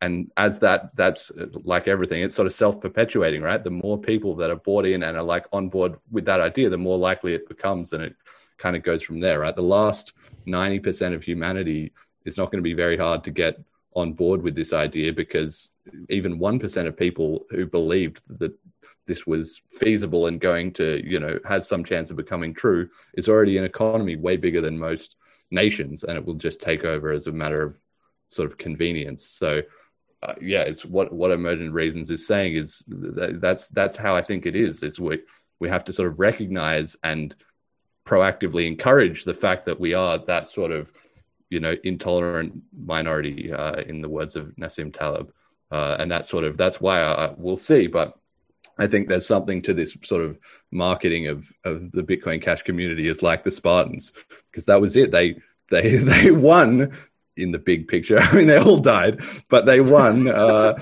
you know, they won the war just because they they they just would it was go out on your shield. You know, that was it. You come back with your shield or on it, and that's how Bitcoin Cash survived a price drop from four thousand dollars to eighty dollars, and it's how it will survive everything else. Uh, really, I mean, I, uh, yeah, that's the theory anyway. Uh, so the so the other thing about you know true believers in the in the Bitcoin Cash community is that as at least as far as I can tell, we are still pretty hell bent on just uh, you know um, doing all the things that we have said that we are going to do, which is you know push for uh, push for the econ- push for the economic side of things, um, encourage commerce, uh, you know improve both protocols and software that enables those commerce and push for the uh, commercial activities themselves, um, and uh, uh, despite the despite the position uh, that we are in, which is somehow embarrassing, uh, we are not re- we are not resorting to some magical events that come down from the sky you know like uh, having this or that pension funds or etfs coming in to prop up to, to pump the price or you know even worse in some other coins cases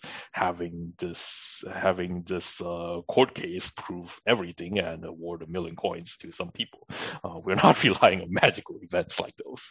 So um, yeah, uh, I think uh, we are a pretty intolerant minority, but uh, as far as I can tell, it's it, uh, there. There has there hasn't been you know like uh, very unhealthy very unhealthy biases happening, unlike in some other places. So yeah. All right, so we Sorry, Jeremy, do you want to go? Okay, well, maybe I'll just add one more thing, which is the the final sort of proof of this as well is in the branding, right? Is in, in Bitcoin and Bitcoin Cash split, and there's a million people that suggest it's like the first thing every new person says to when they join the BCH community is like, oh, but why don't we rebrand, guys? Like this is kind of a hated brand. People don't really like it or whatever. It's known for being problematic. You're just the shittier Bitcoin, blah blah blah. Uh, but the fact that is of the matter is that we we won't move off it despite all that sort of ridicule and you know all the problems associated with it right? The idea is just more important. And ultimately that means that people can't choose bch uh, from ignorance right? People can buy btc just because they don't know there's another option or it's the first thing that comes to mind. But every single person in the bch community knows what is the difference between bch and btc and has deliberately chosen uh, BCH. So if you extrapolate that phenomenon as as time goes on, it's it's inevitable that we just win more and more sort of uh, support as long as things keep going. So uh, that's that's something I think you know it's really important to understand about the whole. Do you remember buttcoin.com?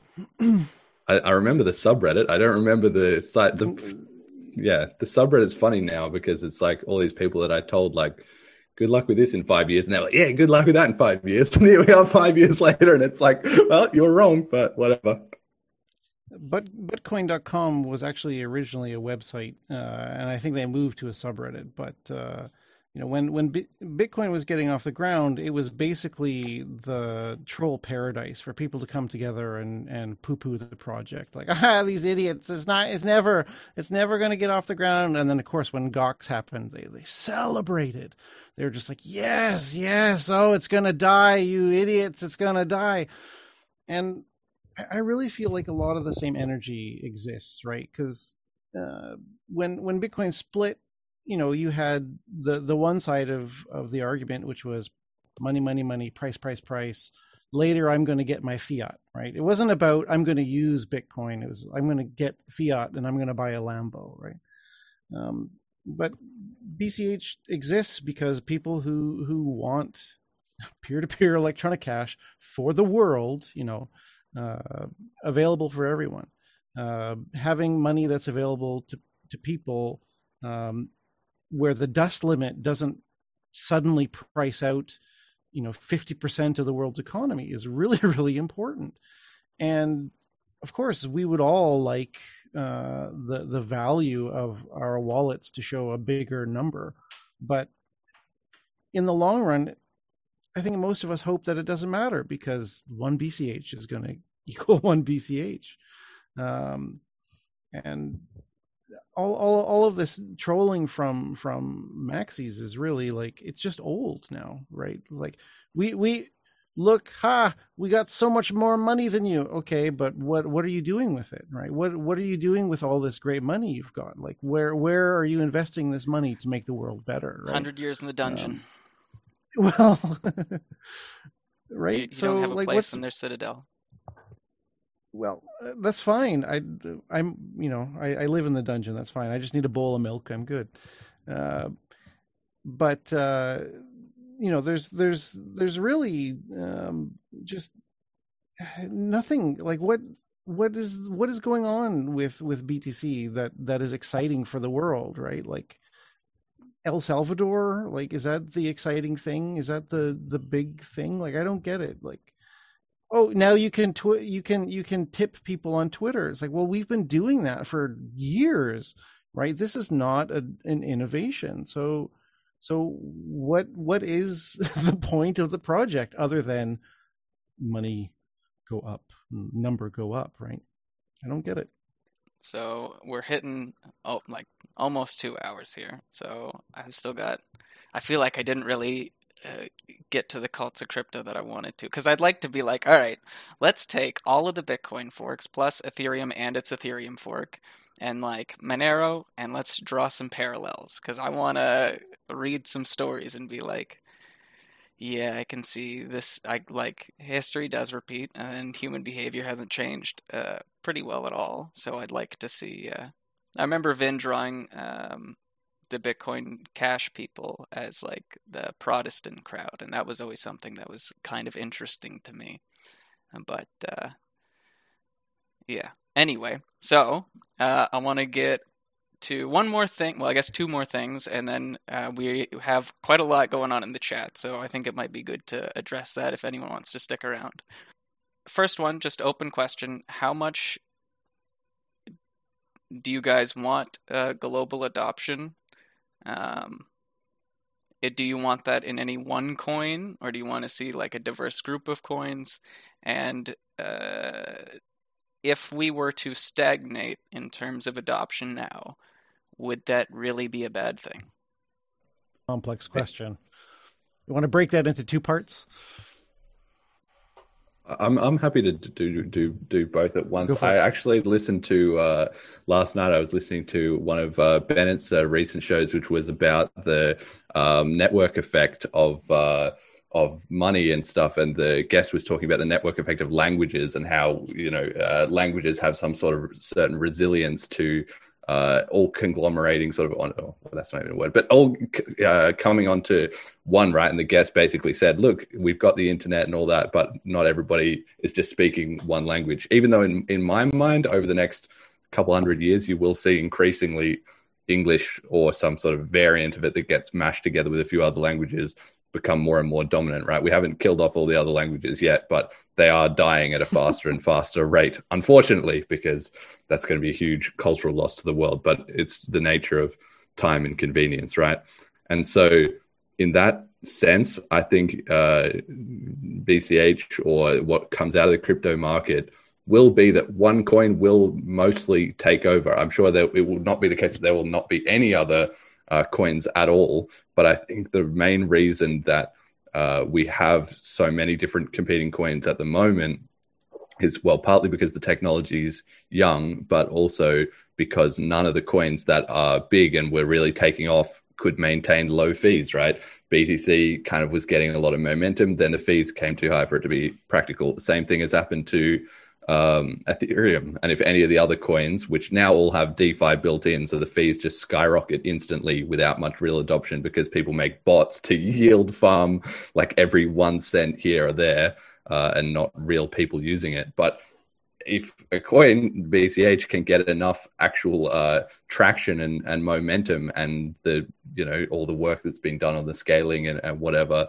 you know can can hold up as more and more and more people flood in, then the nature of economics is that it will take over most economic systems in the world, and I think that's you know fairly uh, likely on a long enough uh, time frame.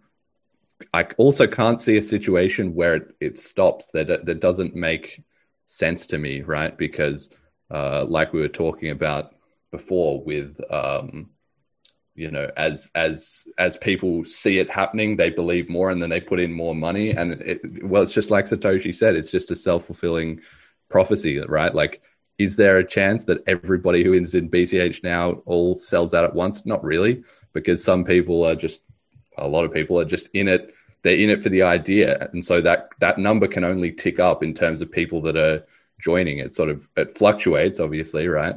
But there's a the, there's a base layer that just only grows over time. There's there's no leaving that system once you're in. So extrapolated forward, that that's that's the answer in my mind. Yeah, but people don't leave cults too often, eh?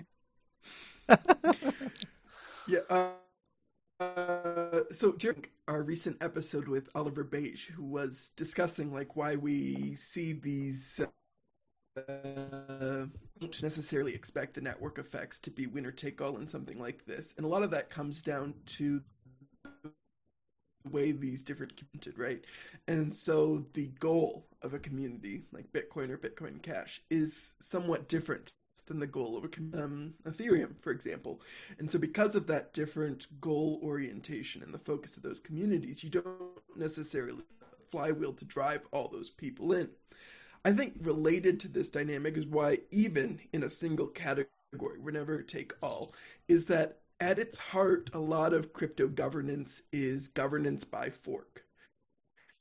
Uh, a certain issue that comes up that potentially divides the community.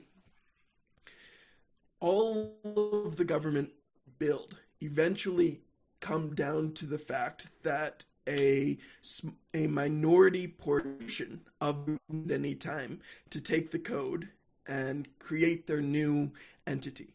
And so for any coin, for any there arises an issue like that that forces a certain portion of the network off, you are weakening those effects.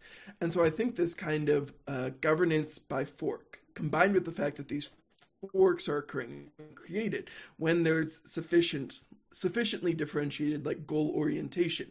When you feel like the goal you're striving that's adequately served by another coin actually helps to weaken the network effect that drives the adoption He's right? Because like you guys all have mentioned once you've bought in to the belief system of one of these coins it becomes hard for you to be convinced that that coin is wrong and that another coin is clearly the, I mean even in the um like Bitcoin Cash community over the 3 years of its existence its value percentage of a Bitcoin has relatively continually decreased. There have been cases where it's gained back some, but despite the evidence that Bitcoin seems to be attracting greater investment in all this, there's still this intransigent community coin cashers who are not being pulled in by that network effect, by that flywheel.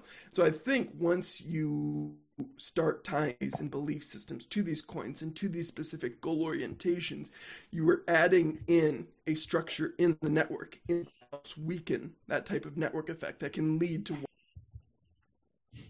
I've got a bit of a response. I don't know. Uh, well, maybe I'll just quickly say it, and then uh, Cheap Lightning and Imaginary can get in there. But basically, my uh, counter argument to that is, like I'm saying, I don't think it will be 100% winner take all. I mean, it'll be maybe like a Pareto distribution. Maybe it would be like 80% coin number one, let's say BCH, and 20% everything else.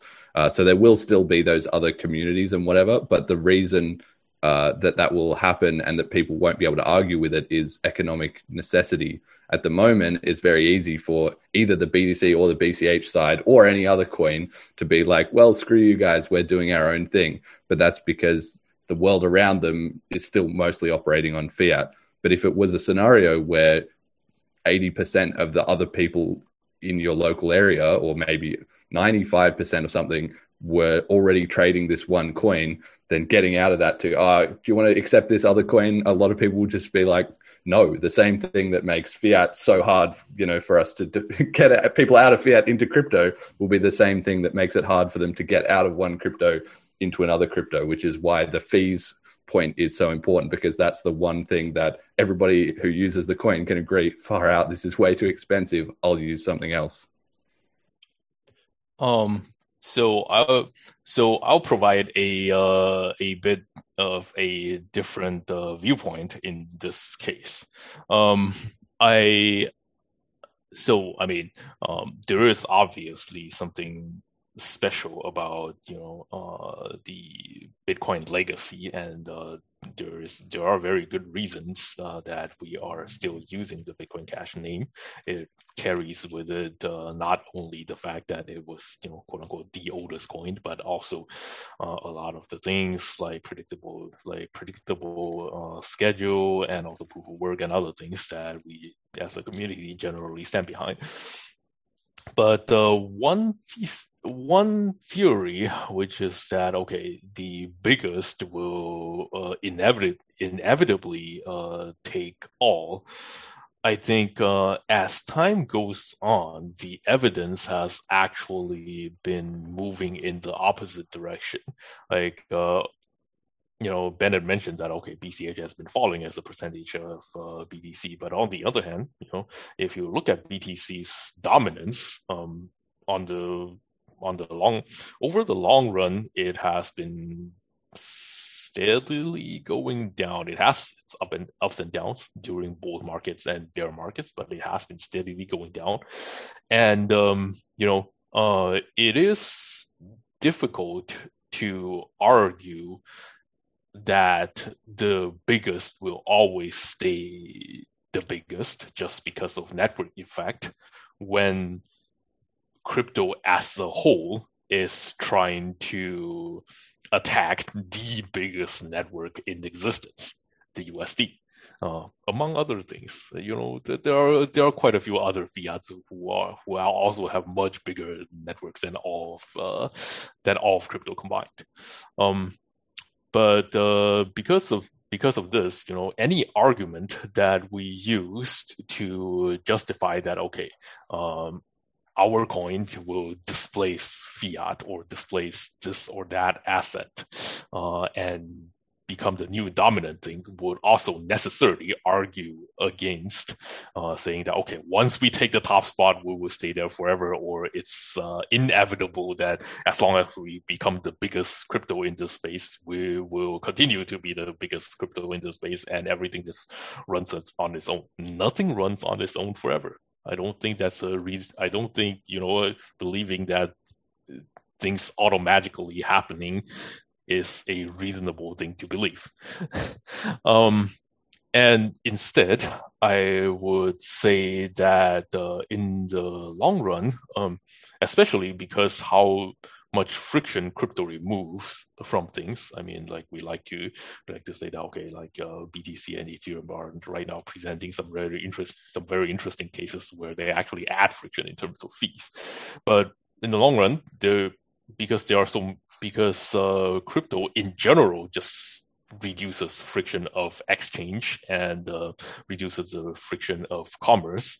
Um, I think we can actually expect all coins to eventually reflect a complex set of interactions uh, among like how much uh, how much commerce uh, that given coin is facilitating and uh, how much uh, you know there's there will always be financial manipulation but also how much value it is uh, providing in general to in terms of productivity of the world and so on and so forth.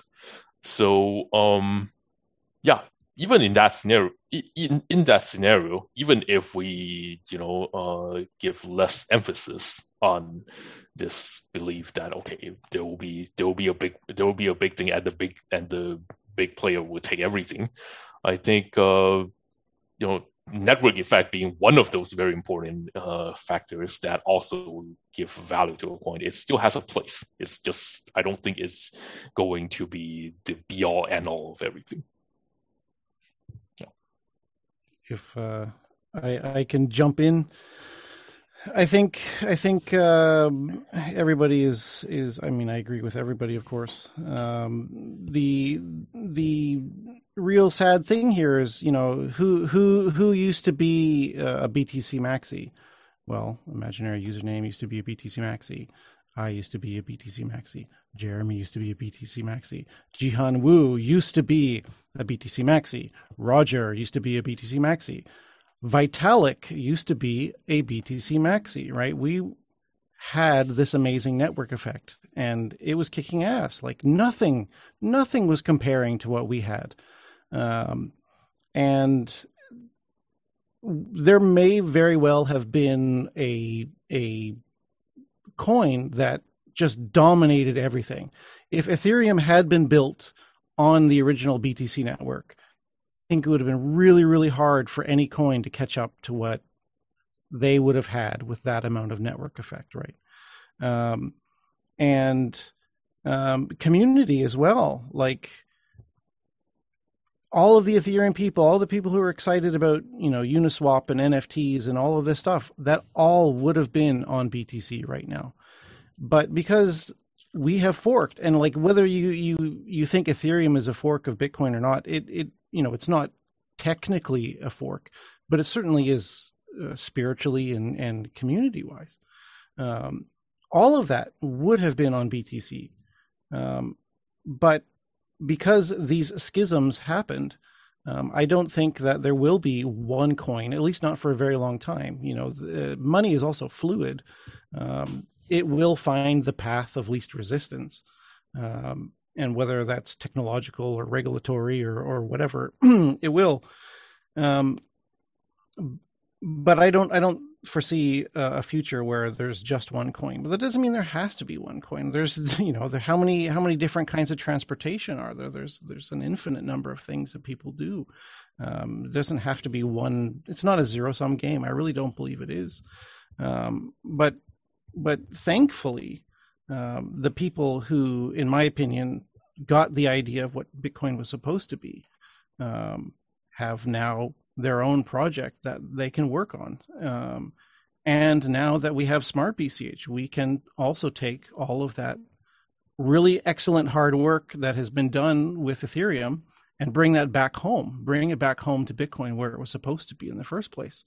Um, and I I feel really excited um, and hopeful about the future because all of these innovations that were supposed to be on the Bitcoin um, are going to be again, um, and uh, it's a really exciting time to be part of all of this. And I'm I'm really glad that uh, you guys are here with me on this amazing magical ride.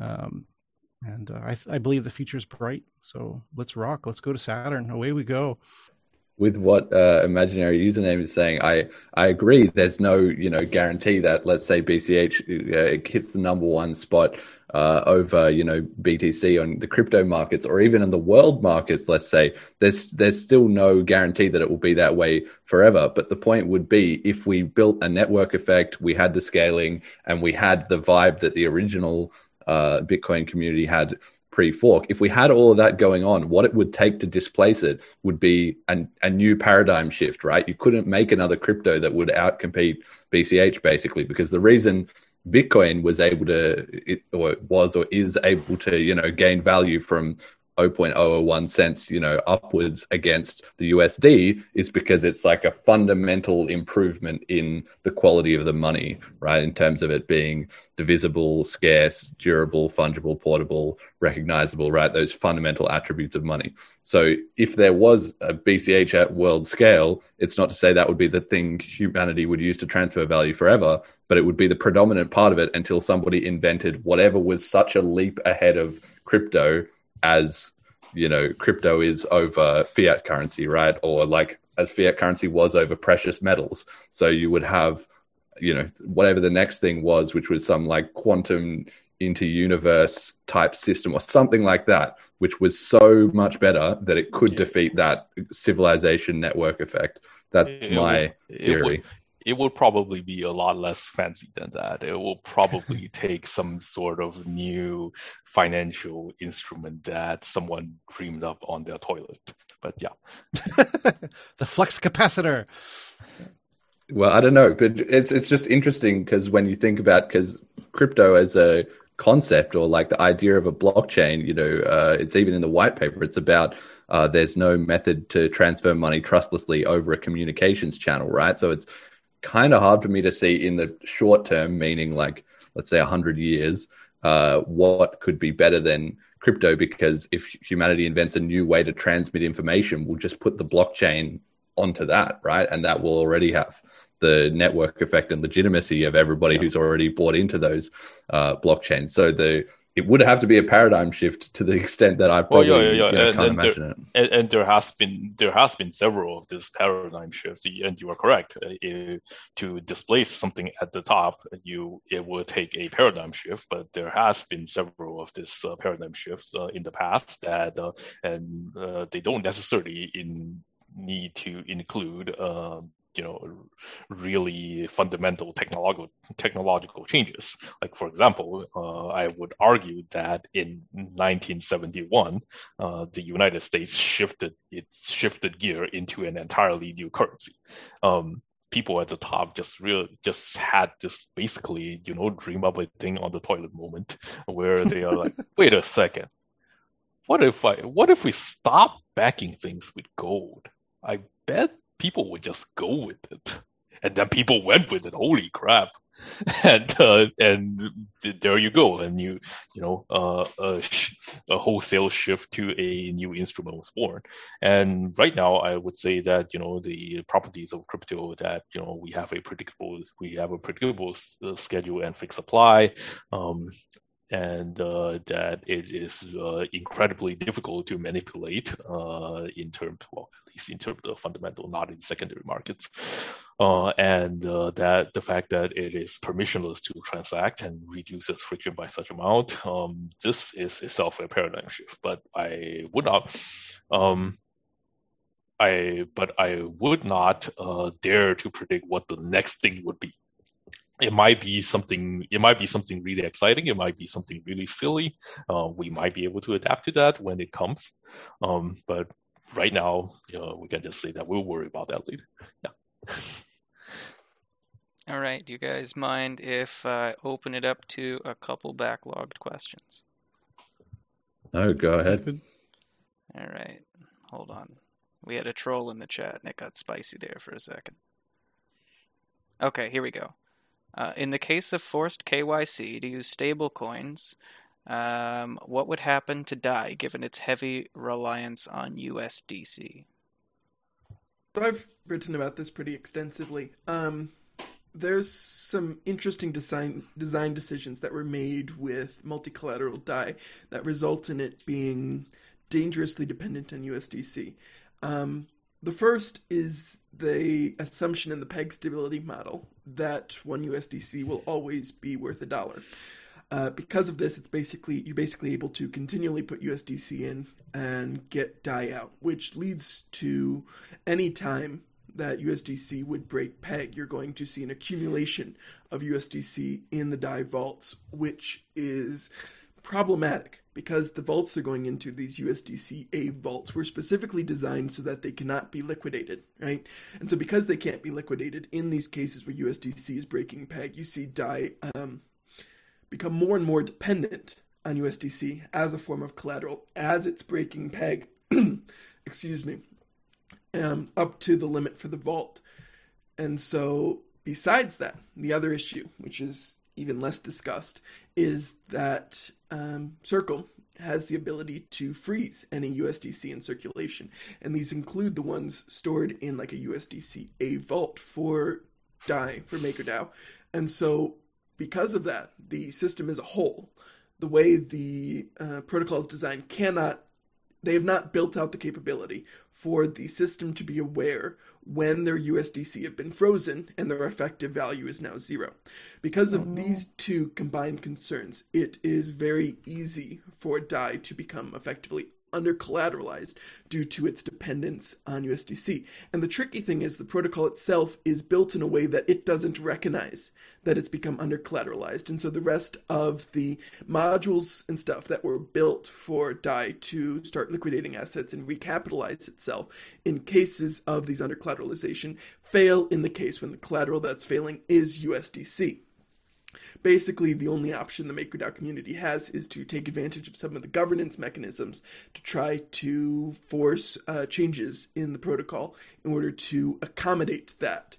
Um, MakerDAO as a whole is extraordinarily exposed to regulatory risk or the fact that a government probably the US government can lean on Circle and cause these changes effectively to USDC. Um, the other, even less discussed part of this is the economic power that stablecoins hold over these chains in general, and in terms of like picking the winning chain. We saw in the November 2017 hack of Tether that Tether was able to use its dominant economic position on the Omni layer to force a hard fork of that layer in order to freeze those tokens.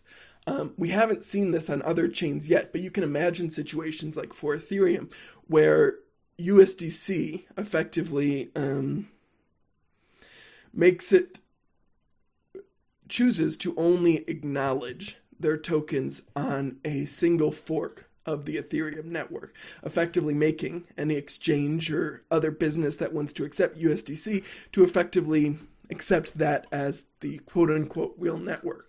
And so MakerDAI or MakerDAO DAI is exposed in several ways to USDC. One, USDC itself breaking its peg, possibly due to regulator, law enforcement, or other action. USDC being frozen and becoming effectively valueless, and the protocol not being able to recognize that. And uh, USDC basically being able to provide its influence to support a specific fork of the Ethereum network because of its uh, economically central position on the network. Um, this is somewhat attenuated compared to like Omni in 2017 because USDC is a smaller portion of the economic activity on Ethereum than like Tether was for Omni in 2017. But you can still see some of those same dynamics existing.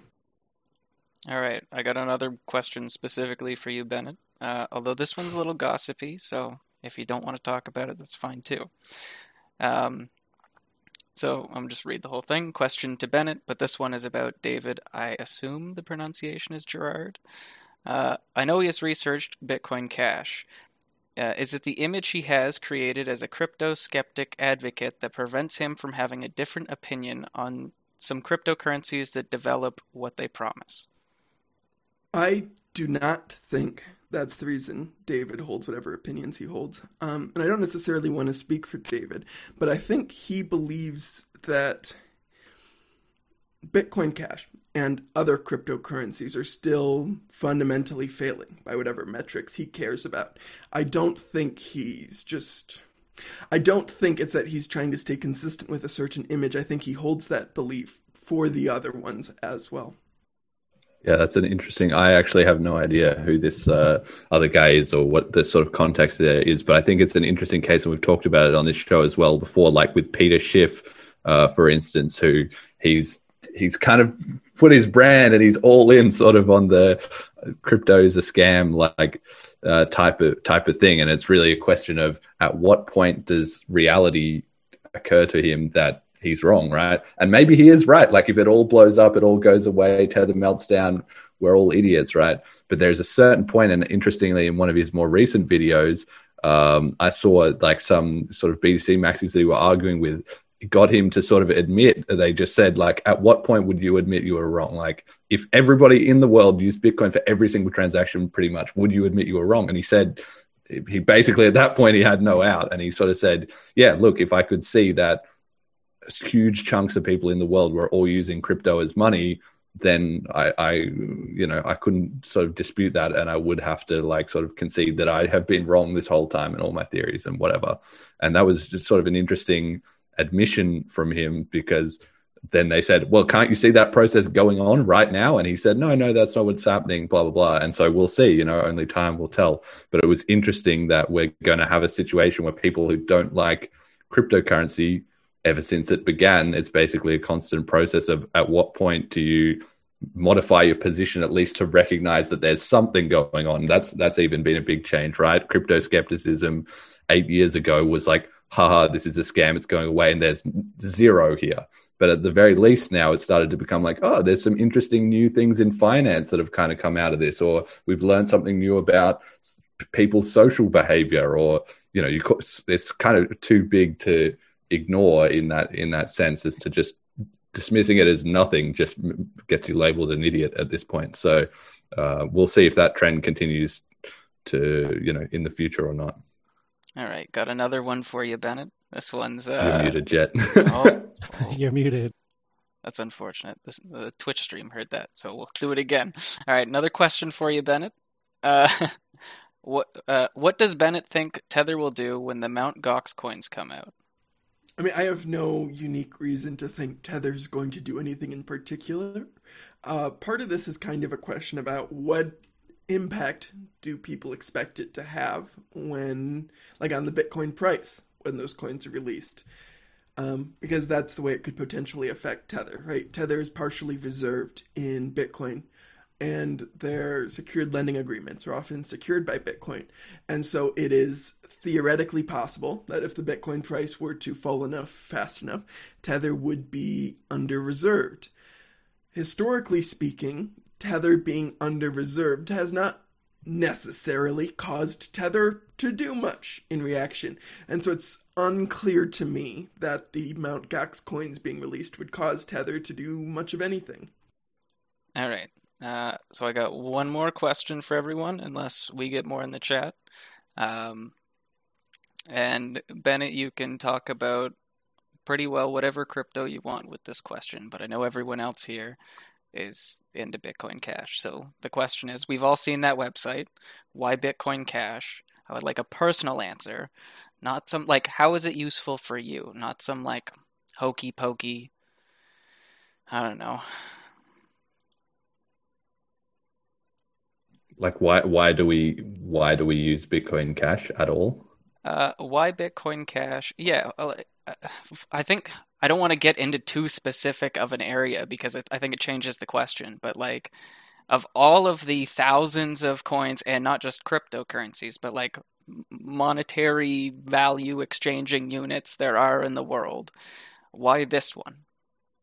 Uh, I mean, I'm happy to go first with my answer because I have it written down and you can find it at bitcoincashpodcast.com slash about uh, where I just sort of summarize the whole reason for this podcast in about you know five paragraphs, right? And there is uh, two little sentences here which which explain it, right? It says this. Bitcoin Cash is the real Bitcoin that Jeremy fell in love with so long ago. It is the world's most sound form of money, adhering to the necessary tenets of money scarcity, durability, fungibility, portability, divisibility, and recognizability, and its most efficient payment network. No other cryptocurrency can offer as cheap transactions at global scale. No one owns it or controls it, it's decentralized, and everyone is equally free to participate in it. These factors make it inevitable that the entire world will voluntarily adopt Bitcoin Cash as their chosen money. Due to the power of exponential growth and network effects, Jeremy expects this process to be completed by 2045 or earlier. So that's that's my summary. That's why uh, Bitcoin Cash. Hopefully, that's a a good case. That's that's my answer. Meow. Um, I. Um, what can I add to that? Um, uh, I mean, for me, it's pretty simple. Uh, as far as I know, and correct me if I'm wrong, Um, Bitcoin Cash is the only project uh, that is trying to become uh, new money for the world to bank the unbanked. Um, and um, at least the the one with the greatest network effect uh, that I know of. I'm sure there are some tiny coins somewhere that are also trying hard, but uh, it's really really simple for me. Um, Bitcoin Cash has the best chance of becoming new money for the world uh, today. So there we go. That's it. Um. So I did provide part part of the reason just now, you know, uh, like from a personal and, um, you know, strictly utilitarian viewpoint, it is a form of money that I find a very I should say, convenient and liberating to both use and store and transport in it, and so on and so forth. But on a uh, wider scale of things, and uh, you know, you have asked, oh well, why not? Why this coin and why not the other coins? Uh, I have to say that uh, yes, there are uh, product there are protocol advantages, and there are name recognition things. You know, it has been a while for it has been a while for a lot, for quite for quite a long time. Um, um, and uh, there is the ecosystem, there is the network. But I just want to add that uh, the people who form those networks are not all the same, and uh, you know uh, the Bitcoin Cash community. Um, I mean, I aside from the fact that it's convenient and so on, all the utilitarian reasons, I think I believe um, that uh, I want to have a genuine shot of changing the world in terms of how it operates for the better um, and have it go in a more free direction and a uh, more permissionless direction. And in order to do that, uh, it is not something that uh, is uh, achievable for, I would say, uh, any given group of people. And I see that group of people, at least um, personally, uh, in you know the Bitcoin Cash community. People who are working around, people who are working around me, and uh, people who are spending the coins and promoting the coins and so on and so forth. I see that in this uh, community of people, and many of those would be even be watching the stream right now. So um, yeah, a large part of the reason is that I like the people that I'm with in this community. All right, so I guess the modified question for you, Bennett, would be uh, of everything out there, as far as money goes, what's your favorite and why? I mean, the only one I really use on a regular basis is the U.S. dollar. Um, Wait, I thought it's a Canadian dollar. What the heck? No, Cas is the one from Canada. He lives up there with Post. Um, uh, I mean, I use the US dollar because it's what I paid in. It is the global reserve currency. It is a relatively uh, stable store value with a moderate amount of inflation, which helps decrease the cost of the debts I currently hold, and is widely accepted, easily used, and well integrated into the systems I use. Um, a significant. The other flip side of this question is why don't I use crypto? And there's a few different reasons for that. Um, the first reason I don't own any crypto assets is because I'm so frequently writing about them, discussing them, and especially trying to investigate many of them and be critical of them. I worry that I'm not disciplined enough in my thinking. I worry if I were to own crypto assets, they would bias my thinking more so, and it would be harder for me to really think critically about these kind of things. And so, personally, I partially avoid them for that reason. The other reason comes down to I have significant outstanding questions about many of the design decisions of cryptos that exist. And I've talked about many of these publicly. Um, for any of the Bitcoin chains, for example, I'm not sure that the 21 million cap was a good decision or even that it will persist. And then um, with other things, there just hasn't been a reason for me to become a user of them. I can see the appeal in terms of my wanting to potentially increase my wealth, to own these things because they may accrue value, but that by itself is an insufficient reason for me to enter into any investment. And I've been I've yet to have been convinced that owning them would grant me significant benefits beyond that. Very fair. Is that is that uh, are we coming to the end of the show there? Then Jett, you're the one in charge, but uh, seems seems like a wrap up kind of point. Yeah, I want to uh, kind of give a little personal explanation. Um, oh yeah, you got to answer the question as well too. Yeah. And then we have one more question for. Uh, there's a comment. Cas is the one with the Canadian mint fetish. How true is that? Oh, it's very true. okay. I thought that was a joke. That's good to know. All right, so um, yeah, so uh, it's weird because ideologically I'm open to a lot of different cryptocurrencies, but when it comes down to actually using it, well, so to say, to start off, I guess uh, I'm interested in cryptocurrency because I actually feel like uh, I have some accountability with where my tax dollars go, and I don't currently have a choice in where my tax dollars go, and I do not like where the government puts my tax dollars. So uh, any way that can get me outside of that system as far as possible is something that I'm going to try and take. I think crypto is one of the most useful tools for that. So, again, ideologically, I'm open to a lot of different cryptos. Like, when it comes down to it, uh, in the payment, like, it doesn't matter what coin it is for me. It, it's it's outside of that that state realm, or at least in that gray area, which I uh, appreciate. But I find that Bitcoin Cash is the one that is uh, accepted in the most places with the lowest fees, uh, and I think the community does have a large part to play in it. Um, I was introduced into cryptocurrency through an anarchist type community, and somehow got funneled into the Bitcoin Cashers Discord way back in the day, and uh, it seemed like it was a a good a good place with like-minded people. I am concerned, however, about how ins- insular that is. Um, but maybe that's a benefit. I don't know. This is maybe. I think Jeremy enjoys this topic more than I do. kind of hurts for me to think about. Um, but I think that wraps that up. So the last question that we've got, another one for Bennett. From your observations, is there any crypto community which is very tether slash even overall crypto skeptic versus others? I mean, there is one. Uh, Don't say it. I mean, it, it, it's true. They are the most I know, tether know. skeptical, but um, him knows they, what I'm going to say, and that's why they, he's they, doing this.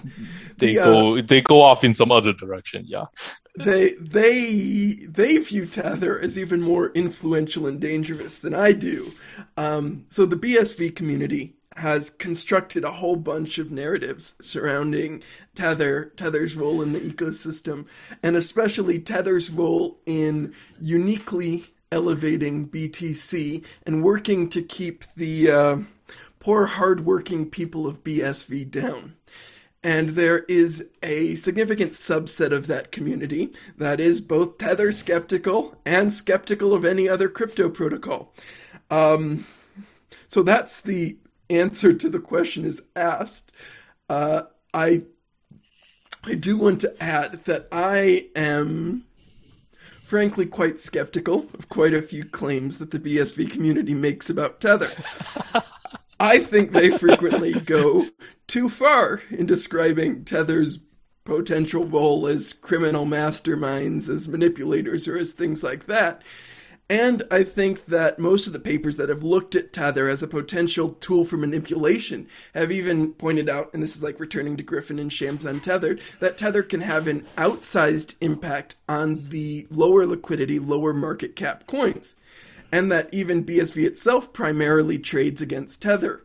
And so I think rather than it being like a coherent and useful part of their belief systems, it's become kind of a um, dummy they can direct their ire at rather than look at perhaps other issues that may be affecting BSV's ability to succeed on its merits. Well, they're definitely one of the most uh, conspiratorially minded uh, crypto communities in more ways than one. I think that would be my take on the BSV community in so many words. Sorry, I'm not. I'm not aware of what this community is. Perhaps someone can tell me after the show. I, I, I have no idea what you're if we all pretend it doesn't exist, maybe it'll stop existing. That's the crypto mantra. That's how it goes. All right, so that definitely does it. Hmm. That is two and a half hours in. Uh, I, should I, we should we do our introductions now? I completely forgot about that. Well, I mean, chances are if you're tuning in, you know who we are. If not, I don't know. Figure it out. It's not my. It's not my problem. uh, I'd, I'd, like to reiterate. Uh, I like the coin. I appreciate you all being here uh, and and sticking through uh, the whole duration of this. Uh, I don't think all of my questions were answered, but it's enough that uh, I can harass my roommate with my talking to the air for another couple days and not harass you guys. So appreciated. Oh, we got cool, all right. in the chat, all caps, spaced out, Craig. there you go. Should have had ASV. him on. Well, maybe one other not time. he, he, he's he's an Aussie. I'll I'll I'll I'll hit him up with the uh, Australian uh, you know, Vegemite. Yeah, yeah. I'll, I'll, I'll, I'll, I'll, I'll, say g'day to him, and then he'll be he'll be down for it. He, he did an interview for Hayden Otto, so I'm sure he has a you know uh, sympathy to uh, other Australians in, in crypto. I believe he's you know. currently trying to convince the Australian tax office he's not actually an Australian and doesn't actually exist. Um... Best of luck to him with that. I think uh, he he might need it. He might need it. Um, but yeah, I don't know. Well, are we, are we just going to do quick? Uh, everybody can, I don't know, maybe have final thoughts or or, or whatever, and then we'll just uh, wrap up the show. How about that? Uh, I don't know if I'm muted right now. No, yeah, sounds good to me. All right. So, does anyone have uh, any final thoughts? Any shout outs you want to give? Yeah, where where can people find you? That's what we always, you know, give the guests a chance to say hype your Twitter feed or or whatever. So yeah, go for it. I'll go first. You can find my extraordinarily active Twitter feed at Bennett Tomlin on Twitter. I blog at bennettftomlin.com, and I am a co-host with Cas Piancey of the Crypto Critics Corner podcast, which you can find anywhere you find your podcasts. So you can find my Twitter at uh, you know uh, this display name. I am underscore uname uh, at Twitter. Um, so I you know I ramble about random things, but mostly uh, BCH stuff, uh, and I retweet other people's things. And I would also like to uh, encourage uh, in, encourage interested people to join the BCH and Smart BCH Telegram uh, channels. You could probably you, you could actually you could probably you could probably just search them on Google and uh, you can you can find them. Uh, and so there's a there's a there's a lot of things going on, and uh, you will surely be kept busy. So yeah. Uh, I am cheap lightning everywhere um, on everything. So if you just type in cheap lightning, you'll find me. Uh, once again, the name predates Bitcoin, has nothing to do with Lightning Network. Uh, so I get asked every single time, "How come you Lightning?" Yeah, it has nothing to do with it. So there you go. Um, and uh, yeah, I, uh, I do a bunch of stuff. So feel free to come and chat. I, I want to reiterate, yeah, Telegram seems to be where all the conversations are happening right now. So uh, I think a lot of us got tired of, of long form on Reddit, and we kind of prefer the sort of ethereal platform that is Telegram now. So uh, come come say hi. There we go. All right. Thank okay. You.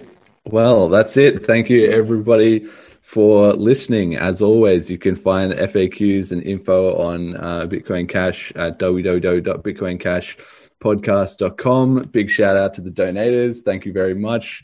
It's awesome and I love it. Thank you to all of the guests this week. Uh, you know, stuck with us for our first attempt at a, a group episode, and I think it went uh, pretty well. Thanks uh, to Jett for for organizing that. Uh, I hope you've all enjoyed it, and uh, hope the listeners enjoyed it too. I mean, seems kind of active in the Twitch chat, so.